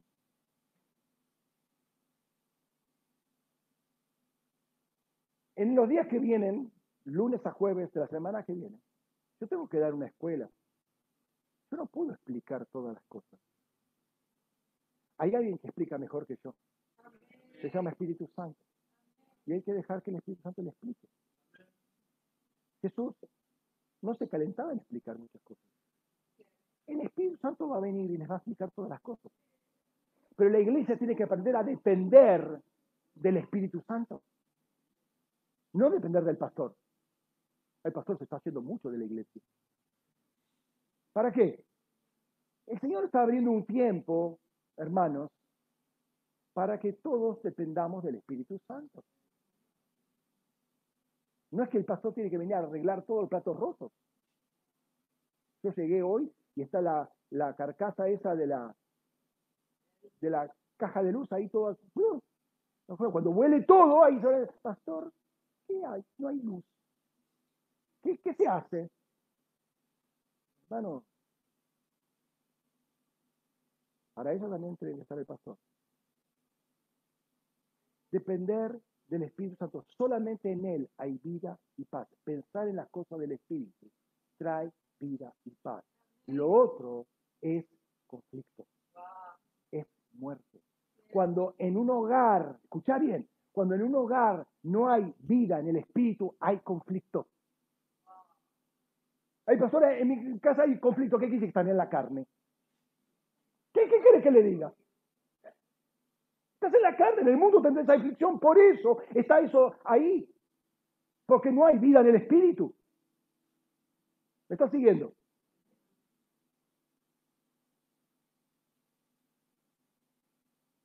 Uno vence al mundo metiéndose en el espíritu.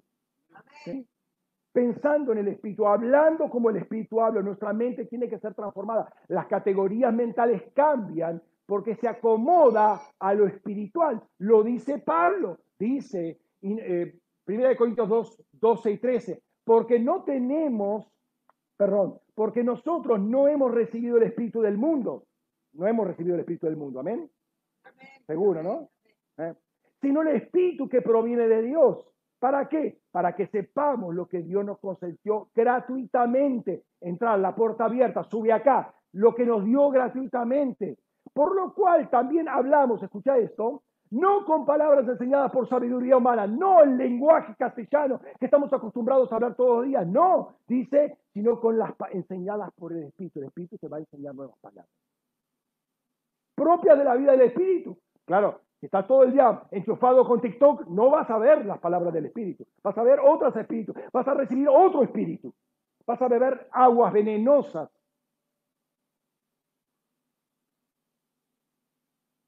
sino las palabras enseñadas por el Espíritu, adaptando lo espiritual a lo espiritual, adaptando la mente espiritual a esas palabras espirituales. Las palabras espirituales van a cambiar tu forma de pensar para pensar en el Espíritu. Pasa lo mismo, eh, eh, voy a hacer un paralelo. Cuando uno es una persona que no conoce, por ejemplo, cartografía espiritual, iba caminando y ve los paisajes y está en modo turista, sacando fotitos por acá, fotitos por allá, a ver un selfie, porque selfie no puede faltar, selfie, a ver selfie con otros dos y, cosas por el estilo, y se pasa paseando por todos lados. Pero cuando vos ves cartografía espiritual, ya empiezas a ver la ciudad de otra manera. Mira ese espíritu, mira la reina, mira los guardianes, mira ese arco. Ves otra cosa, ¿por qué? Porque tus sentidos han sido activados a ver otra cosa, no lo que el mundo ve, sino lo que el mundo no ve, pero el Espíritu Santo sí ve. De la misma manera, cuando vos estás metido con las cosas del Espíritu, vas a tener un nuevo lenguaje para entender cosas y no estar repitiendo como loro un discurso evangélico.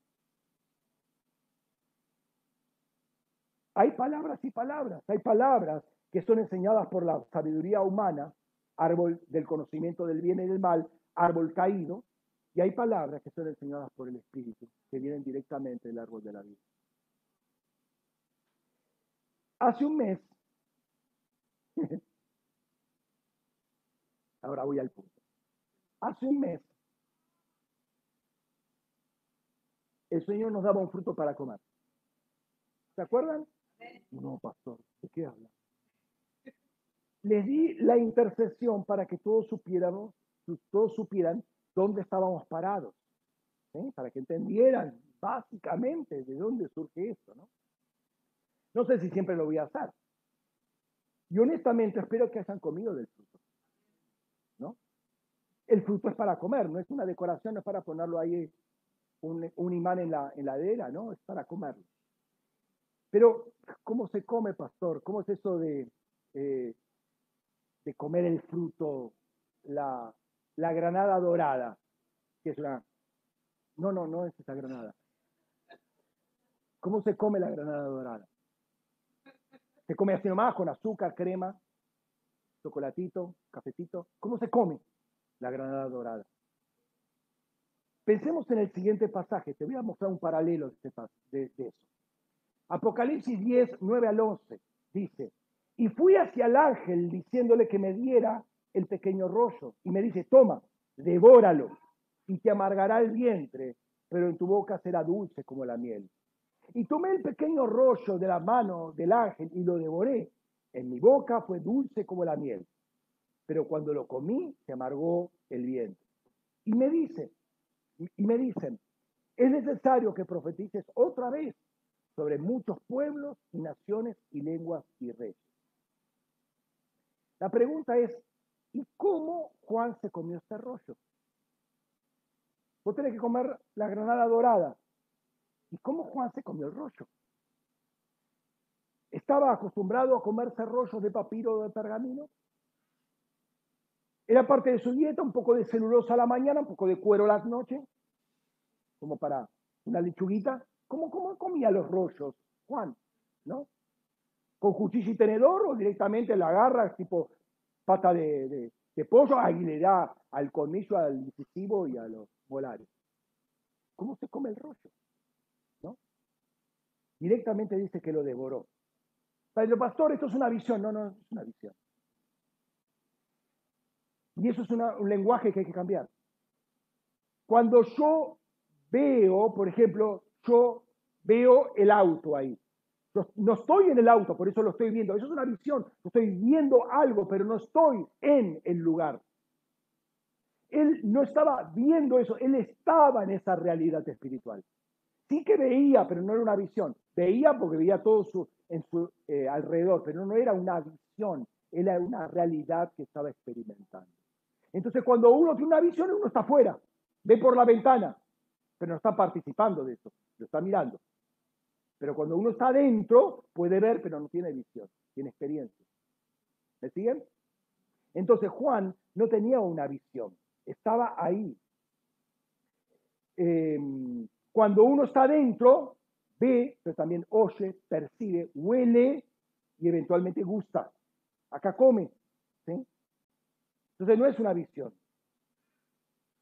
Claro que en lo natural te puede, eh, te puede, se te puede presentar un plato extraño, te dan una comida, nunca comiste eso, y lo mirás de un lado o del otro, olés, no, no, no, no suena, no tiene olor feo, pero ¿cómo se come?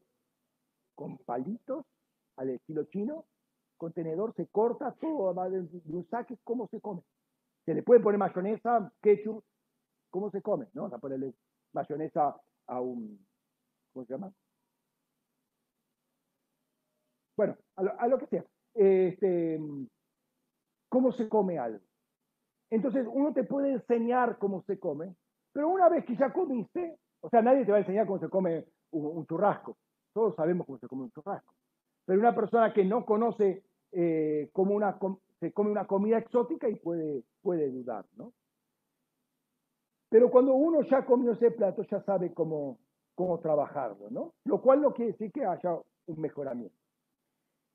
Tienes que comerte una granada dorada. Si nunca comiste, si, no sabes, si nunca viste una granada, no sabes si granada tiene eh, el tamaño de una sandía o de un arándano. O sea, granada, ¿qué es eso? Nunca vi ninguna, ¿no? Entonces, es muy difícil eh, saber cómo comerla, si agarrar eh, por fetas o te la metes directamente en la boca y demás, ¿no? ¿Cómo comerías una fruta natural que conoces? ¿Cómo conoces cómo, cómo es una manzana, un durazno, lo que sea? ¿Cómo, cómo lo comes? Eh, te, lo, te, lo, llevas a la boca, lo, lo, comes, lo vas masticando, lo vas saboreando. ¿sí? No lo tragás directamente, no agarras la boca y te metes toda todo el, el, durazno en la boca. lo comí. No lo comes así. Vas comiendo de a poco, lo vas saboreando. Te digo esto por experiencia. Y esto lo comenté y lo vuelvo a comentar de nuevo porque fue muy significativo, porque fue justamente una puerta que el Señor me abrió. En el 2013 tuvimos una eh, movilización al NEA y en un momento, estando en misiones, posadas, eh, estábamos en una reunión de intercesión y yo no veía nada, ni la punta de la nariz veía, ¿no? Y en medio de, una de la intercesión, el pastor Fernando me dice, eh, Horacio, tenés una puerta delante tuyo, tenés que abrirla. ¿Y qué digo? ¿Qué le voy a decir al pastor? No, no, no veo nada, pastor. ¿Qué, qué puerta? Estoy en intercesión. No puedo decir. E, ese, ese poner presión, ¿vieron? Como la, la paloma empuja sus polluelos para que vuelen.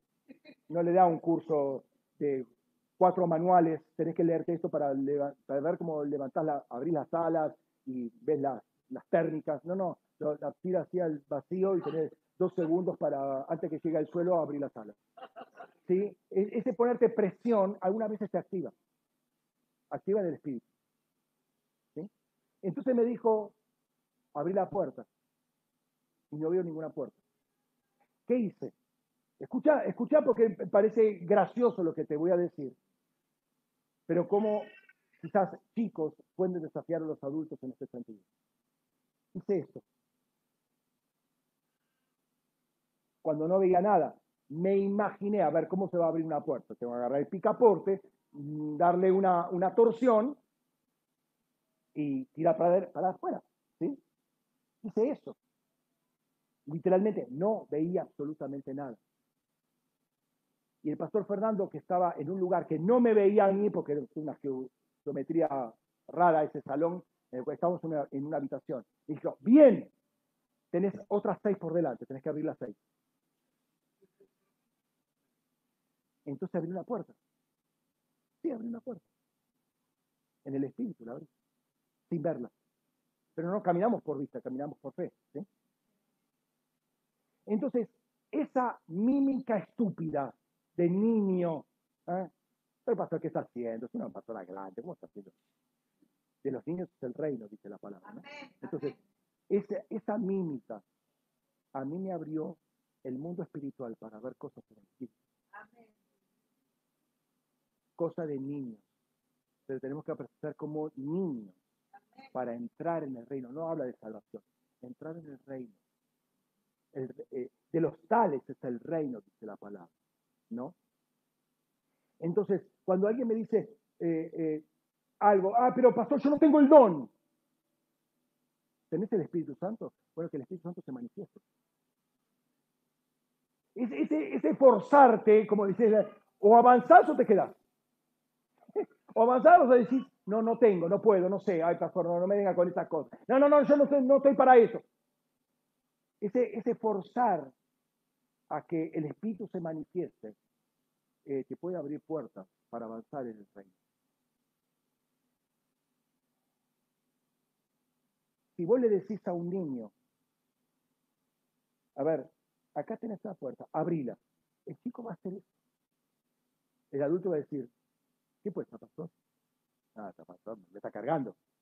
Nada, ¿qué voy a estar haciendo? Se van a reír todos. ¿Se da cuenta lo que es la mente griega de la mente de un niño? Las diferencias. El niño cree y abre la puerta, por eso es más sensible al mundo espiritual que los adultos. El adulto tiene miedo, tiene vergüenza, se van a reír, cosas por estilo.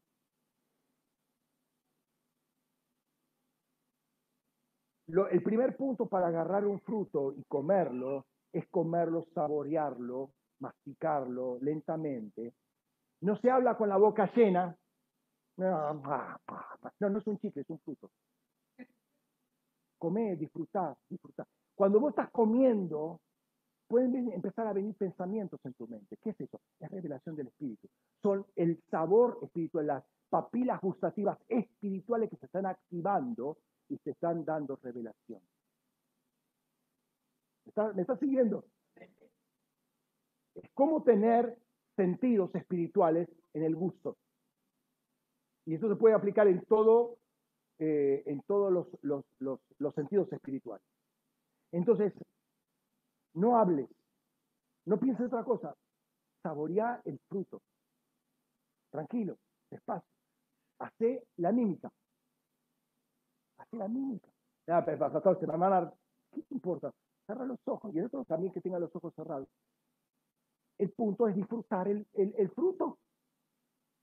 Y permitir que ese fruto en el espíritu se expanda dentro tuyo. Saque todas las semillas de revelación que hay y te inunde. Eso es la revelación. Eso es la activación de sentidos espirituales a través del gusto, por ejemplo, ¿no? Mientras come el fruto del espíritu, los sentidos espirituales del sabor en este momento se van a, se van a activar y van a, te van a aparecer ideas. Me vino este pensamiento. Entonces vos tenés que ver si ese pensamiento era algo que vos estabas pensando antes o es algo que viene en este momento completamente nuevo. Para, para, esto es de Dios. Yo no estaba pensando en eso. ¿Cómo es que ahora al comer este fruto me viene este pensamiento? O me viene este texto bíblico. O me viene un entendimiento de un texto bíblico. Eso es revelación que viene por el fruto. Vos comiste ese fruto y se te activó algo en tu mente. ¿No? Para la mente natural, estas cosas son locuras. ¿sí? Y alguna vez este pastor está medio piradita. La, la altura de Potosí le hizo mal, ¿no? Pero fíjate lo que dice acá. Pero el hombre natural no acepta las cosas del Espíritu de Dios, porque para él son necedad, locura. Y no puede entenderlas porque se han de discernir espiritualmente. Entonces no te comportes ni razones como un hombre natural, porque si sos nacido del agua del Espíritu, sos un hombre espiritual o una mujer espiritual. Y ahora que comí, pastor, ¿qué? ¿Qué pasa? Ya. Ah, perfecto. ¿Y ahora qué?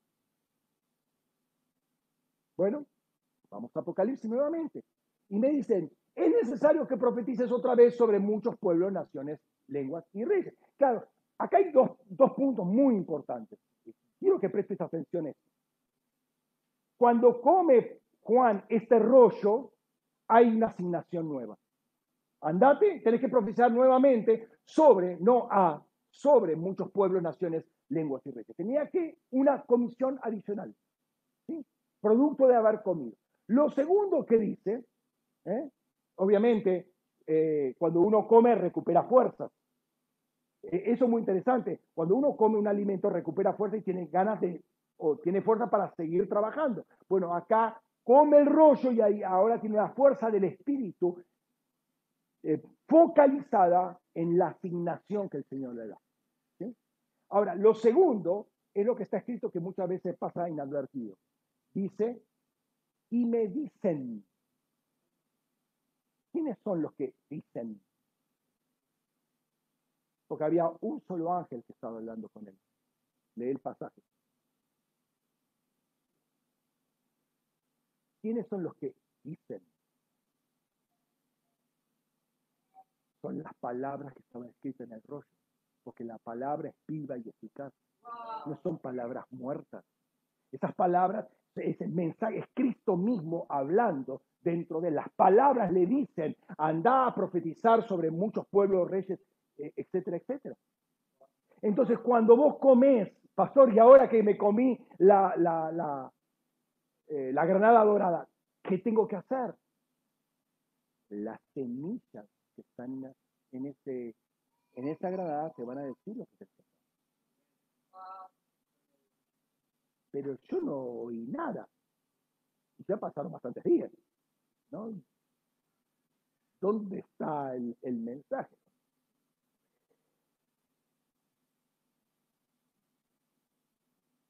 Acordémonos que la, la granada tiene 613 semillas, que son 613 mandamientos de la ley. Pero en la el judío lo que tenía era una obsesión por cumplir los 613 mandamientos. Lo que vos tenés que hacer es comerte la granada. Y lo que significa la granada es que te estás comiendo los 613 mandamientos de Dios. ¿Que tengo que cumplir los 613 mandamientos? No. La granada dorada en principio habla de la glorificación y la intronización de Cristo. La granada roja habla del sacrificio de Cristo y del fruto de ese sacrificio, pero la dorada ya habla de un ámbito de glorificación. ¿sí? Ahora, ¿cuál es el testimonio acá en la tierra de la glorificación de Cristo, de la ascensión y glorificación de Cristo? La venida del Espíritu Santo. Punto número uno. Punto número dos, la granada habla de un amor pasional entre esposo y esposa. Ahora, llevándolo al, al, mensaje de la iglesia, es el amor que tiene el Cristo y la iglesia y la iglesia de Cristo. O sea, nadie duda del amor de Jesús para con la iglesia. El punto es cuál es nuestro amor, qué tan pasional es nuestro amor hacia Cristo. De eso está hablando la granada dorada, ¿no? Y en tercer lugar, Pablo dice, y la esperanza no defrauda, porque el amor de Dios ha sido derramado en nuestros corazones por el Espíritu Santo que nos fue dado. Entonces, cuando uno come la granada, se come el amor de Dios que está en nosotros. No tenemos excusa para no poder amar con el amor de Dios. Dios nos dio el amor por medidas. No, no te dio una pierna del Espíritu Santo, después te va a dar un dedo, el dedo meñique, después de lo demás Dios. No, te dio todo el Espíritu Santo. ¿Sí? Entonces, esto es una realidad que vive en nosotros. Ya el amor de Dios está en nuestros corazones. Cristo fue glorificado. El Espíritu Santo en Pentecostal vino, se derramó sobre todos nosotros. Y además, pensando que el aceite, recordemos eh, Salmo 133, el aceite desciende por la barba de Aarón, corre todo vestimientas y al final, hasta el borde de su, de su vestimenta y el borde de sus vestimentas que estaban las granadas. O sea, las granadas estaban bañadas con el aceite del Espíritu Santo y se impregnaban todos, porque era tela, se impregnaban todas, el Espíritu estaba dentro de la granada. Esa es la granada dorada. Imagínate, una granada cubierta con aceite dorado. Entonces la granada es dorada. Otro pensamiento de Pablo en cuarto lugar, el amor no hace mal al prójimo, así que el cumplimiento de la ley es el amor. Entonces, cuando vos te comes la granada, comes el amor de Dios todos los mandamientos están ahí. Em, Jesús va a decir algo muy fuerte y que es por así decirlo, elemental, ¿no? En algún sentido. Juan 13:34 dice, un mandamiento nuevo os doy, que os améis unos a otros, como os amé, que también os améis unos a otros. Es decir, el amor que estaba en Jesucristo ahora está en todos nosotros y tenemos que amarnos con el mismo amor que Dios nos ama. ¿Por qué te digo esto? A ver, de nuevo, cuando, o mejor dicho, pensá, un poco en el Salmo 133, ahí lo tenés, ¿sí? Fíjese, fíjese que ahí desciende sobre el monte de Sión porque ahí envía Yahvé bendición y vida eterna. El aceite baja y llega hasta el borde de sus vestimentas y pone una, una comparación con el rocío del monte Hermón. Entonces, eh, la vestimenta sumo sacerdotal está cubierta con aceite dorado, hasta las granadas y las campanillas que están en, el borde de sus mantos. ¿A qué voy con esto? De nada sirve hacer la mímica o si yo no voy a pasar del otro lado. O sea, abrir la puerta no me hace automáticamente pasar del otro lado. Es algo que yo tengo que hacer la puerta se abre, es la habilitación para, pero Dios no me obliga, Dios no me empuja. Yo tengo que pasar. Entiendo que la puerta está abierta, yo voy a pasar. ¿sí? El, comerse el rollo de Juan no lo, no lo, eh, no lo a ver, no, lo quiero decir de otra manera. no, no quiso decir que ya estaba profetizado los pueblos, naciones, reyes y demás. Él tenía que hacerlo. Él tenía la habilitación, él tenía el rollo, él tenía la asignación. Ahora anda y hacelo. Ahora yo como el fruto, que es el amor de Dios. ¿Automáticamente amo? No. Tengo que amar.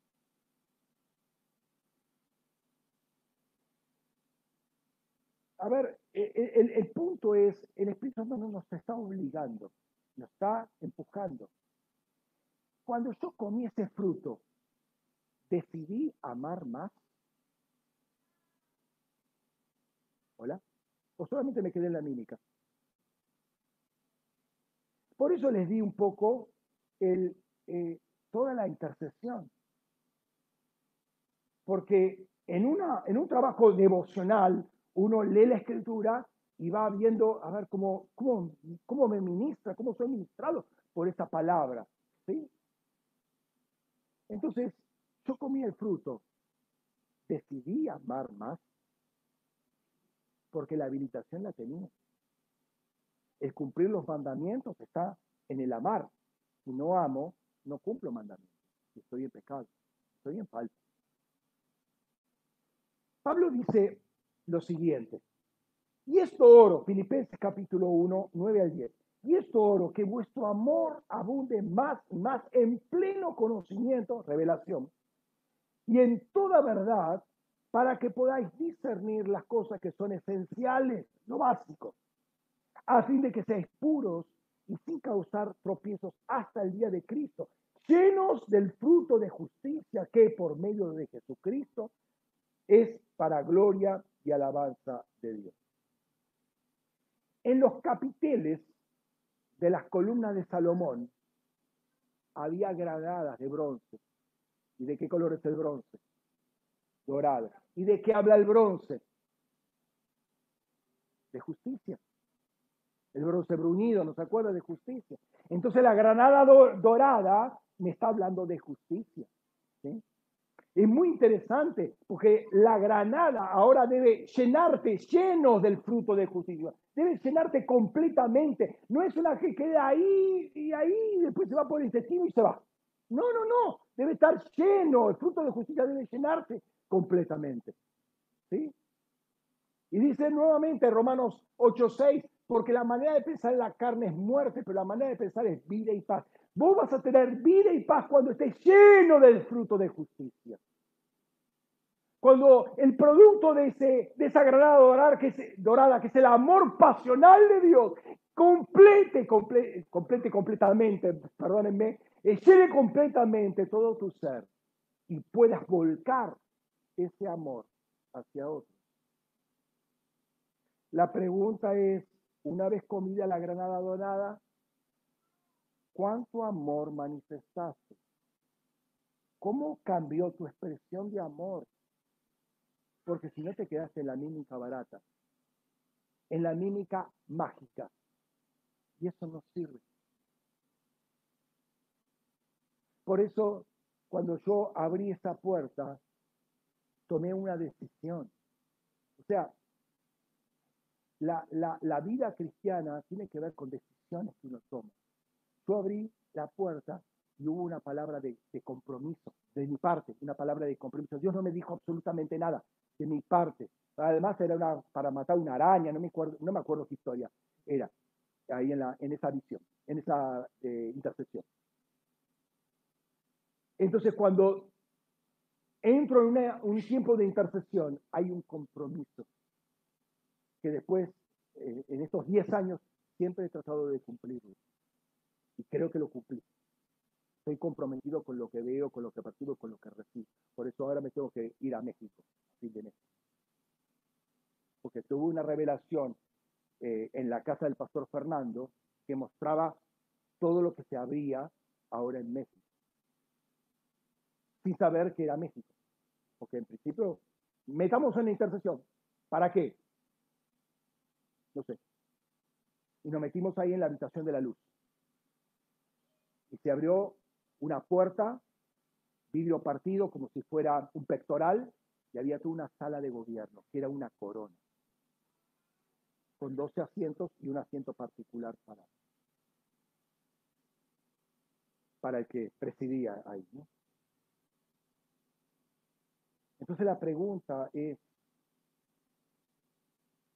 una vez que comiste la granada dorada, ¿con cuánto más amor, con cuánta más armonía, con cuánta más unidad concreta con tu hermano, o con tu esposo, esposa, con tu familia hay? Porque si no es muy fácil, es un jueguito espiritual y no estamos jugando a juegos espirituales, estamos cambiando nuestra forma de pensar. La granada no hace nada por sí mismo, como el rollo que comió Juan no hace nada por sí mismo. A Juan el rollo lo levantó, eh, perdón, no lo levantó, él se tuvo que levantar. La granada que vos comés no te va a hacer amar más, vos tenés que amar más, porque tenés el instrumento, la herramienta, el fruto, la semilla, según la especie de Cristo. Vos podés entrar a vibrar y sanar tu corazón vibrando en el amor de Cristo. La vida espiritual es más que un jueguito. Es una cuestión de compromiso. Comer, en este caso, y amar. Y acá está, eh, eh, a ver, ¿qué, ¿qué, decía cada semilla? Cada semilla era la revelación que estaba metida en esa interpretación. El alimento te da fuerza y dirección, pero no te exime tu responsabilidad. Al contrario, ahora te comprometes. Por eso cuando vos te metes en una intercesión, estás comprometido con lo que viste, lo que oíste, y cuánto más cuando recibiste algo. No puedes decir, ah, bueno, háganlo ustedes. No, no, no, perdón. No, no.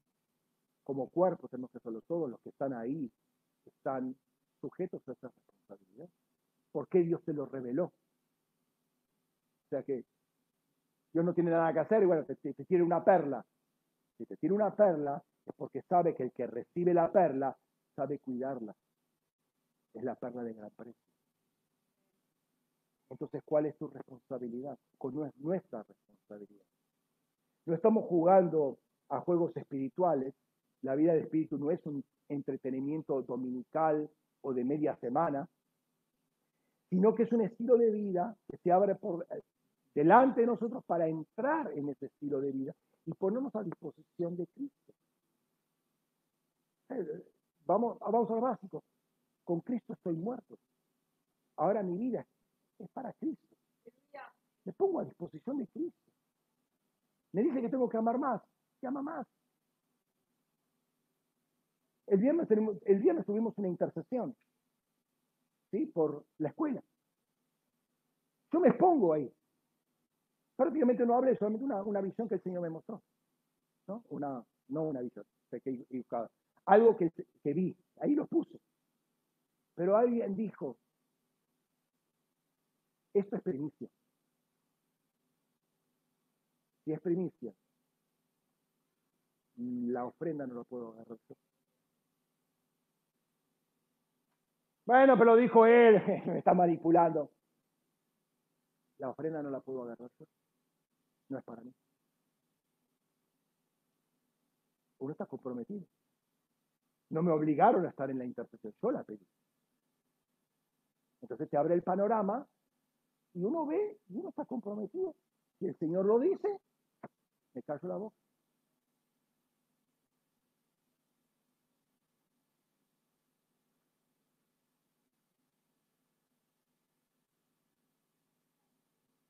Cuando cruzamos esa, esa barrera, esa puerta, es lo que sea, el Señor nos abre todo un panorama para ver lo que Adán perdió. Adán esto lo veía, estaba en el huerto. Y nosotros cuando nos hablan del árbol de la vida, y, qué es eso? Y comer de la fruta, y comer de la, y agarrar la hoja, y qué es eso? Adán lo tenía todo eso, lo perdió todo. Dios nos está abriendo la puerta para acceder a todo eso y tener un lenguaje espiritual. Mirá qué tal fuerte la caída que ni bien cayó, se cubre, se esconde de Dios. A ver qué locura, se esconde de Dios y se hace un delantal de hoja de higuera. Mirá, mirá, mirá que la, la sabiduría hasta, hasta el cuarto subsuelo bajo. Nos abre las puertas para vivir una vida agradable a Dios, una vida de fe, una vida que cambia el lenguaje, las categorías mentales para empezar a pensar como Dios quiere que pensemos, como hombres y mujeres espirituales. ¿eh? Poder disfrutar la realidad del espíritu y no seguir en la, en la, en la chatura evangélica. ¿sí? De, aleluya, que vive Cristo a su nombre, gloria. Y esa, esa chatura, ¿sí? O sea, no avanzas de eso. Y ese te cree que sos el súper espiritual por decir cosas así. Es lo básico, hermano, pero ¿qué vas a ver 20 años diciendo lo mismo? Pastor, ¿qué tengo que hacer ahora? Ya comí la granada, sin entendimiento, no hice nada, solo una mímica barata. ¿Y qué puedo hacer yo que la comí? no la comí porque me pareció algo totalmente ridículo, este, este está, está rayado. ¿Qué hago? Pedirle perdón a Dios por tomar en poco las cosas del Espíritu. Volvé a tomar, a comer la granada dorada con entendimiento. ¿Sabes por qué? Porque en el árbol de la vida hay abundantes frutos, no es escaso. Es abundante. Y es para todas las naciones, imagínate uno más. Y, y, y comprometete con el Señor y abrir tu mente, hacerlo con tiempo, eh, aislate, separate, si no haya nadie, y agarra el fruto y masticalo lentamente. Tenelo en la boca. Si tenés un chicle asqueroso que cuatro horas en la boca, mira si no puede ser una granada del espíritu. Sabrosa siempre. Seguí masticándola hasta que las categorías mentales empiecen a iluminar. Y vas a ver, vas a ver cómo es una realidad del espíritu. No es una fantasía, un, momento para, a ver, llenar un, un, domingo de prédica. No es eso, hermano. Pedirle perdón a Dios por la incredulidad, por la poca reverencia a las cosas del espíritu, por tener todavía una mente muy atada a lo terrenal, muy sujeta a vergüenzas, al que dirán y todas esas cosas, y el no querer comprometerse porque después de comer el fruto, ahí no hice nada. Después de comer el fruto, que era el fruto para este mes, amar. Porque eso es lo más importante finalmente. Tenés todas las semillas y todas las frecuencias del árbol de la vida, del diseño de Dios, para poder amar. Cerra tus ojos un momento. Podría, podríamos hacer este ejercicio nuevamente ahora.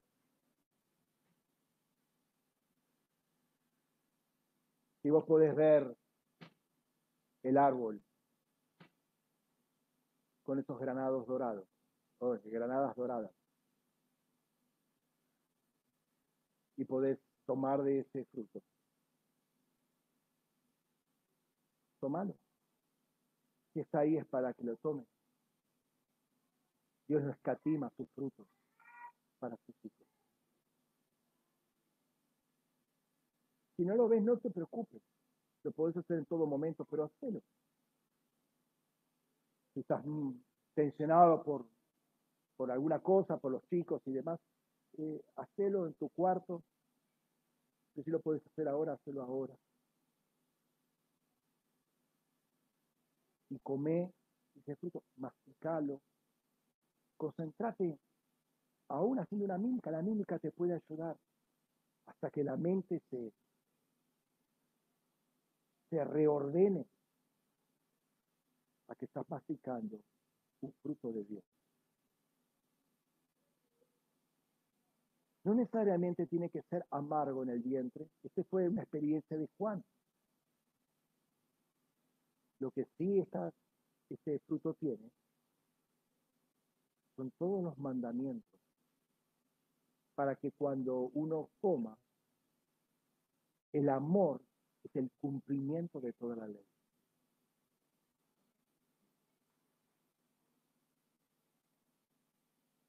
Entonces cuando vos tragás eso y eso se va formando parte de tu sistema sanguíneo y todas las células de tu cuerpo empiezan a recibir esta potenciación, esta energía, esta fuerza nueva. El hacer tu voluntad me ha agradado. Yo tengo una comida, dice Jesús, que vosotros no conocéis, que es hacer la voluntad del Padre.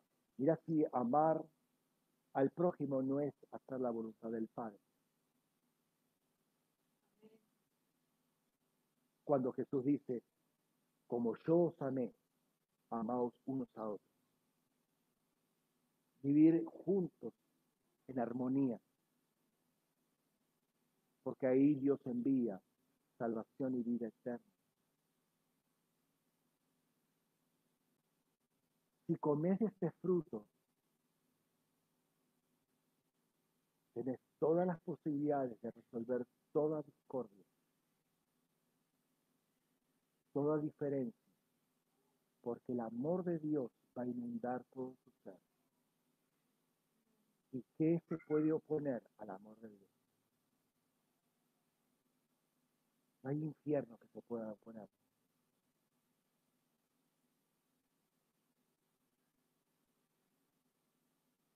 Así que si estás comiendo ese fruto y lo estás tragando, sabe que todo tu ser se empieza a impregnar del amor de Dios.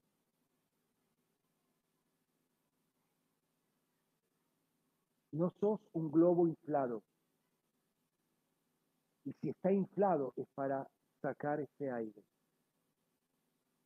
Si te llenas del amor de Dios, es para exteriorizar.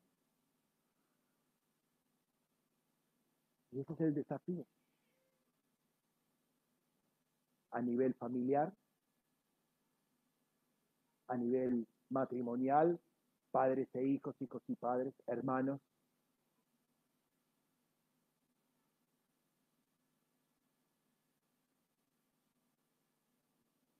A nivel congregación.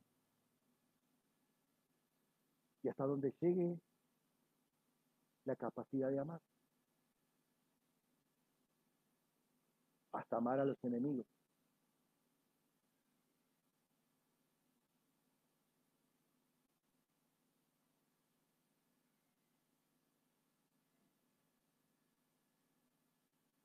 Padre, no queremos tomar como barato, como superficial ninguna de tus palabras.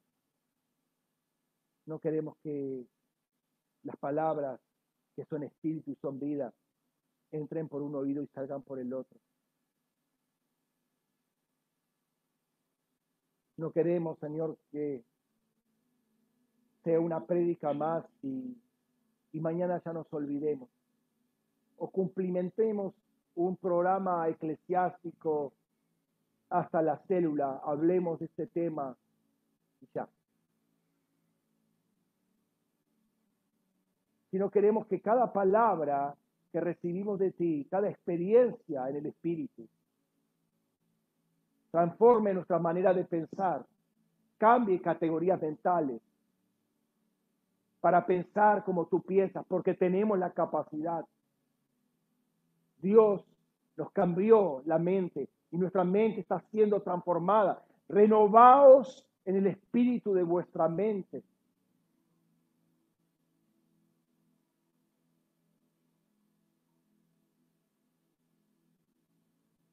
Señor, no queremos dejar pasar un domingo más no queremos dejar pasar una oportunidad, una puerta abierta que tú presentas delante de nosotros para pasar del otro lado.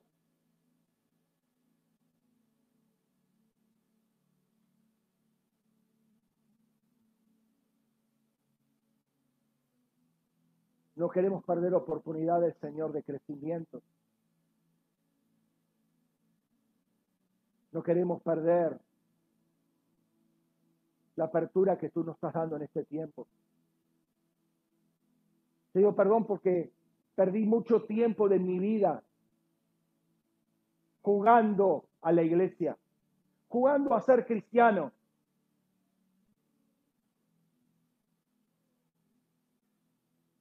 haciéndome pasar por piadoso.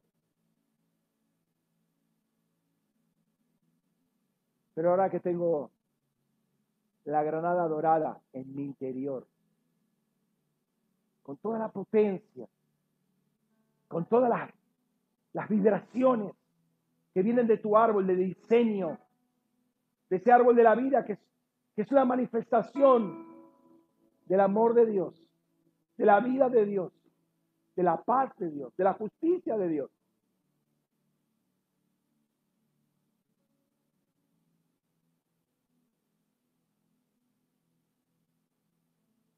¿Cómo voy a ser indiferente?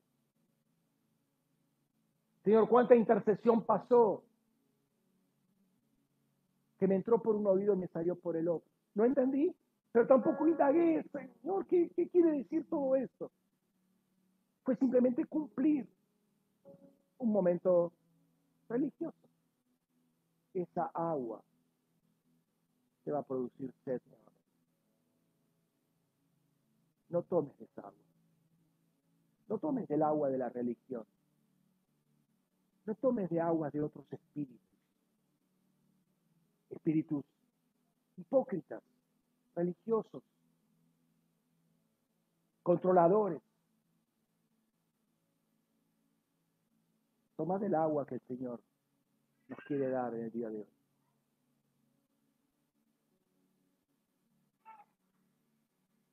Y te voy a hacer un, un desafío un poquito más. ¿Tenés algún dolor, alguna enfermedad?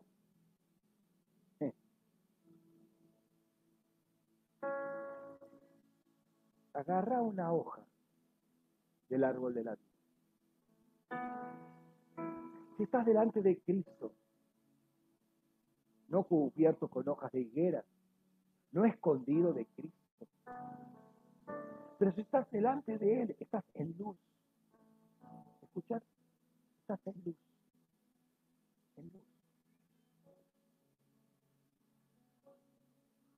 Y estás delante de Él. Toma una, una hoja del árbol de la vida. Y ponela donde está la herida, el dolor, la enfermedad, la inflamación, lo que sea. Y si no sabes, el Señor también sabe eso. Pedile a. Los hijos de Dios son los que son guiados por el Espíritu. Si esas hojas sirven para sanar a naciones, ¿cómo no te van a sanar?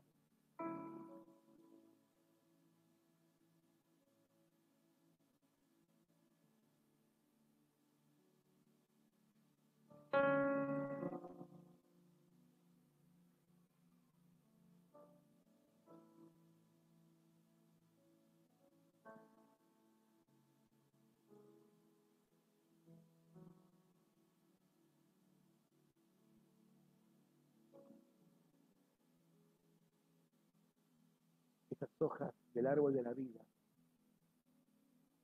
transmitan vida.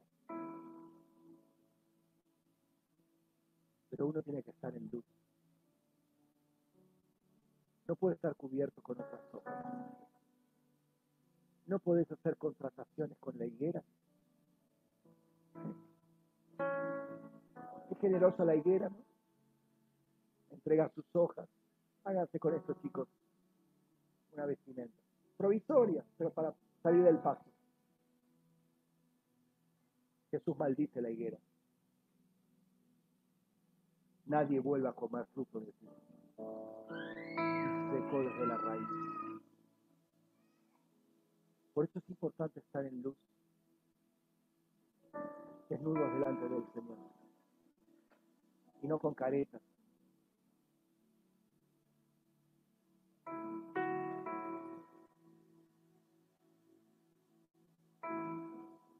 Padre, así como mi hermano tomó esa hoja.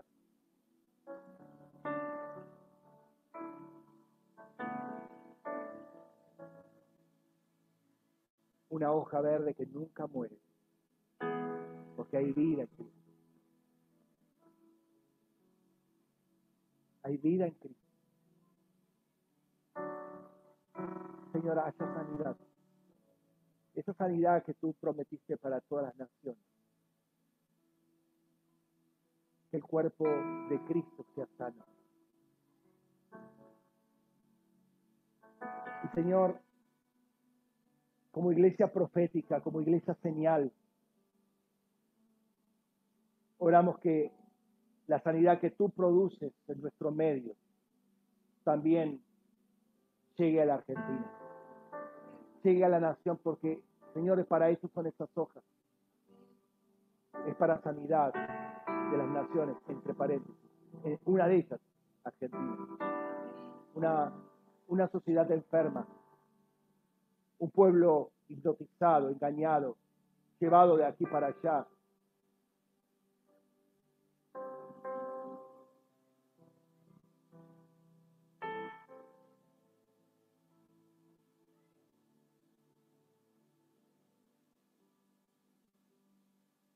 Señor no está exento esto de, de comer del fruto. No podemos tomar de la hoja y no comer el fruto.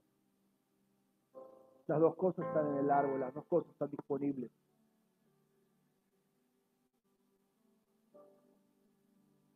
En el nombre de Jesús.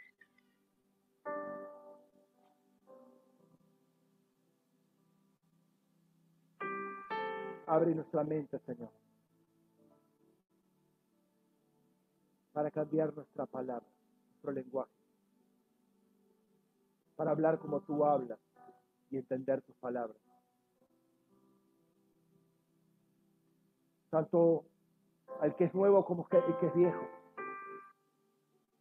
el que recién empieza como el que ya tiene años corriendo, pero que no adecuó sus palabras a las palabras del Espíritu, a las revelaciones del Espíritu y sigue pensando con pensamientos viejos. Señor, hoy haya renovación del espíritu de nuestra mente, de todas esas categorías mentales viejas.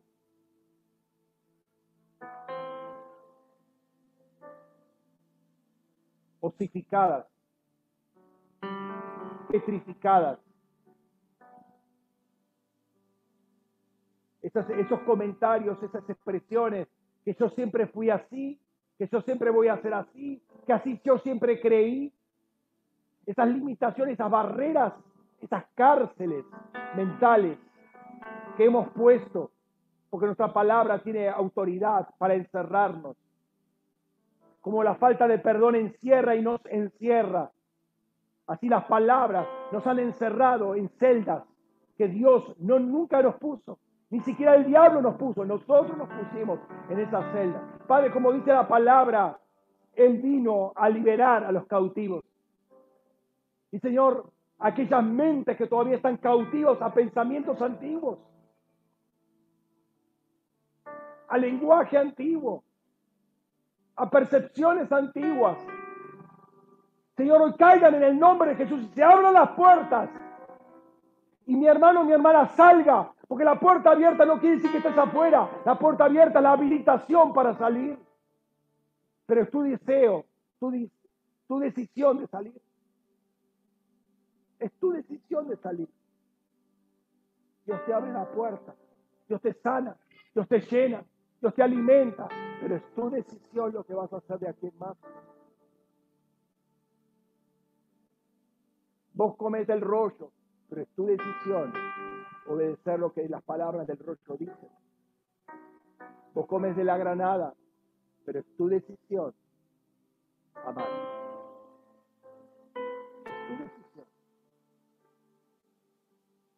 Pero en eso, la gente va a saber que es un discípulo de Cristo.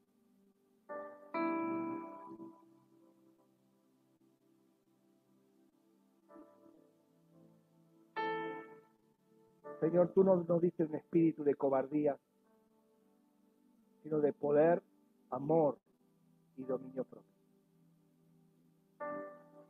Señor, por eso queremos avanzar ante esta puerta abierta. Queremos avanzar ante esta revelación. Queremos avanzar habiendo comido el fruto para entrar en, esta nueva atmósfera. En el nombre de Jesús.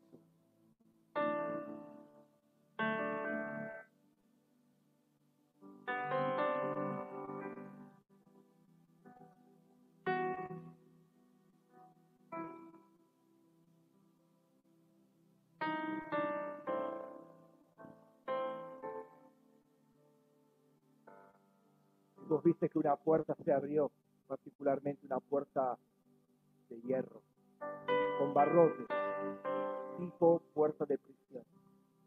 Salí, salí de ese lugar. Salí de ese lugar. Dios te llama a la libertad.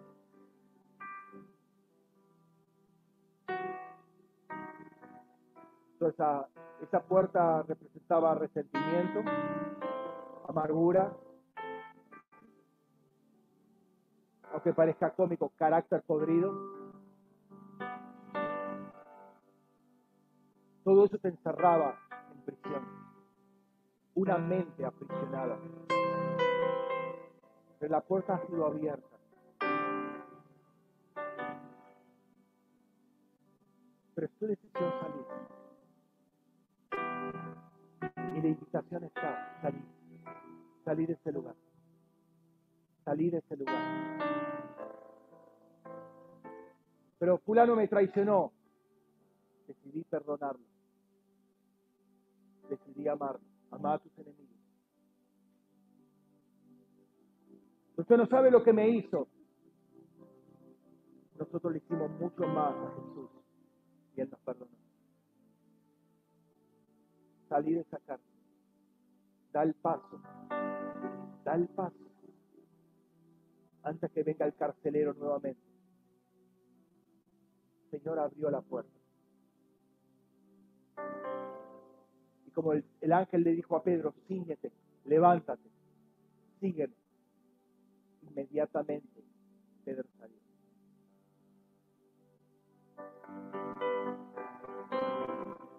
Cuando Jesús le dice a Juan, sube acá, inmediatamente él estaba en el Hay un inmediatamente que la iglesia tiene que empezar a desarrollar en su vida. No tanto un pensar, lo voy a pensar, me tengo que preparar. Esos son cuentos. La respuesta en el Espíritu es inmediatamente. Está detrás de esa reja. Salí inmediatamente. Salí.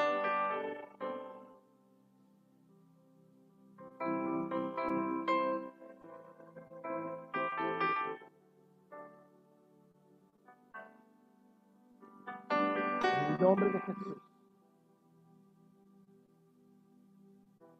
Declaro esta mañana libertad para los cautivos. Aún aquellos que están en internet y, eh, siguiéndonos por, por la red, en el nombre de Jesús. Libertad a los cautivos. Libertad a aquellos que estaban encerrados y que no se animaban a dar pasos porque decían, es mejor malo conocido que bueno por conocer. Ahora dan el paso porque se atreven a creerle al Señor. Se atreven a, a moverse en el Espíritu. Se, se atreven a avanzar hacia lo desconocido porque saben de quién están nacidos.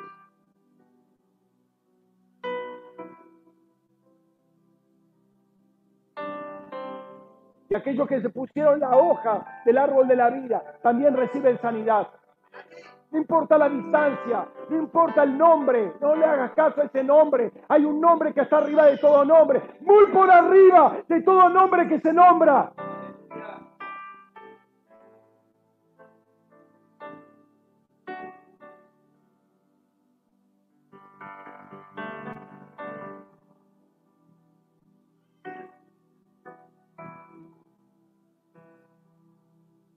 Señor, en esta,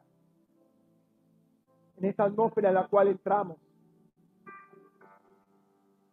queremos estar abiertos a recibir ese nuevo lenguaje, esos nuevos pensamientos, esas nuevas revelaciones que tú tienes para cada uno de nosotros, no para, para llenarnos de, de conocimientos, sino para aplicarlos. Tú nos llenaste del amor de Dios, no es para llenarnos tener una panza llena de amor, sino para dar amor. Toda revelación, Señor, que sea útil para el reino. Que nosotros la hagamos útil, porque siempre es útil. En el nombre de Jesús. En el nombre de Jesús.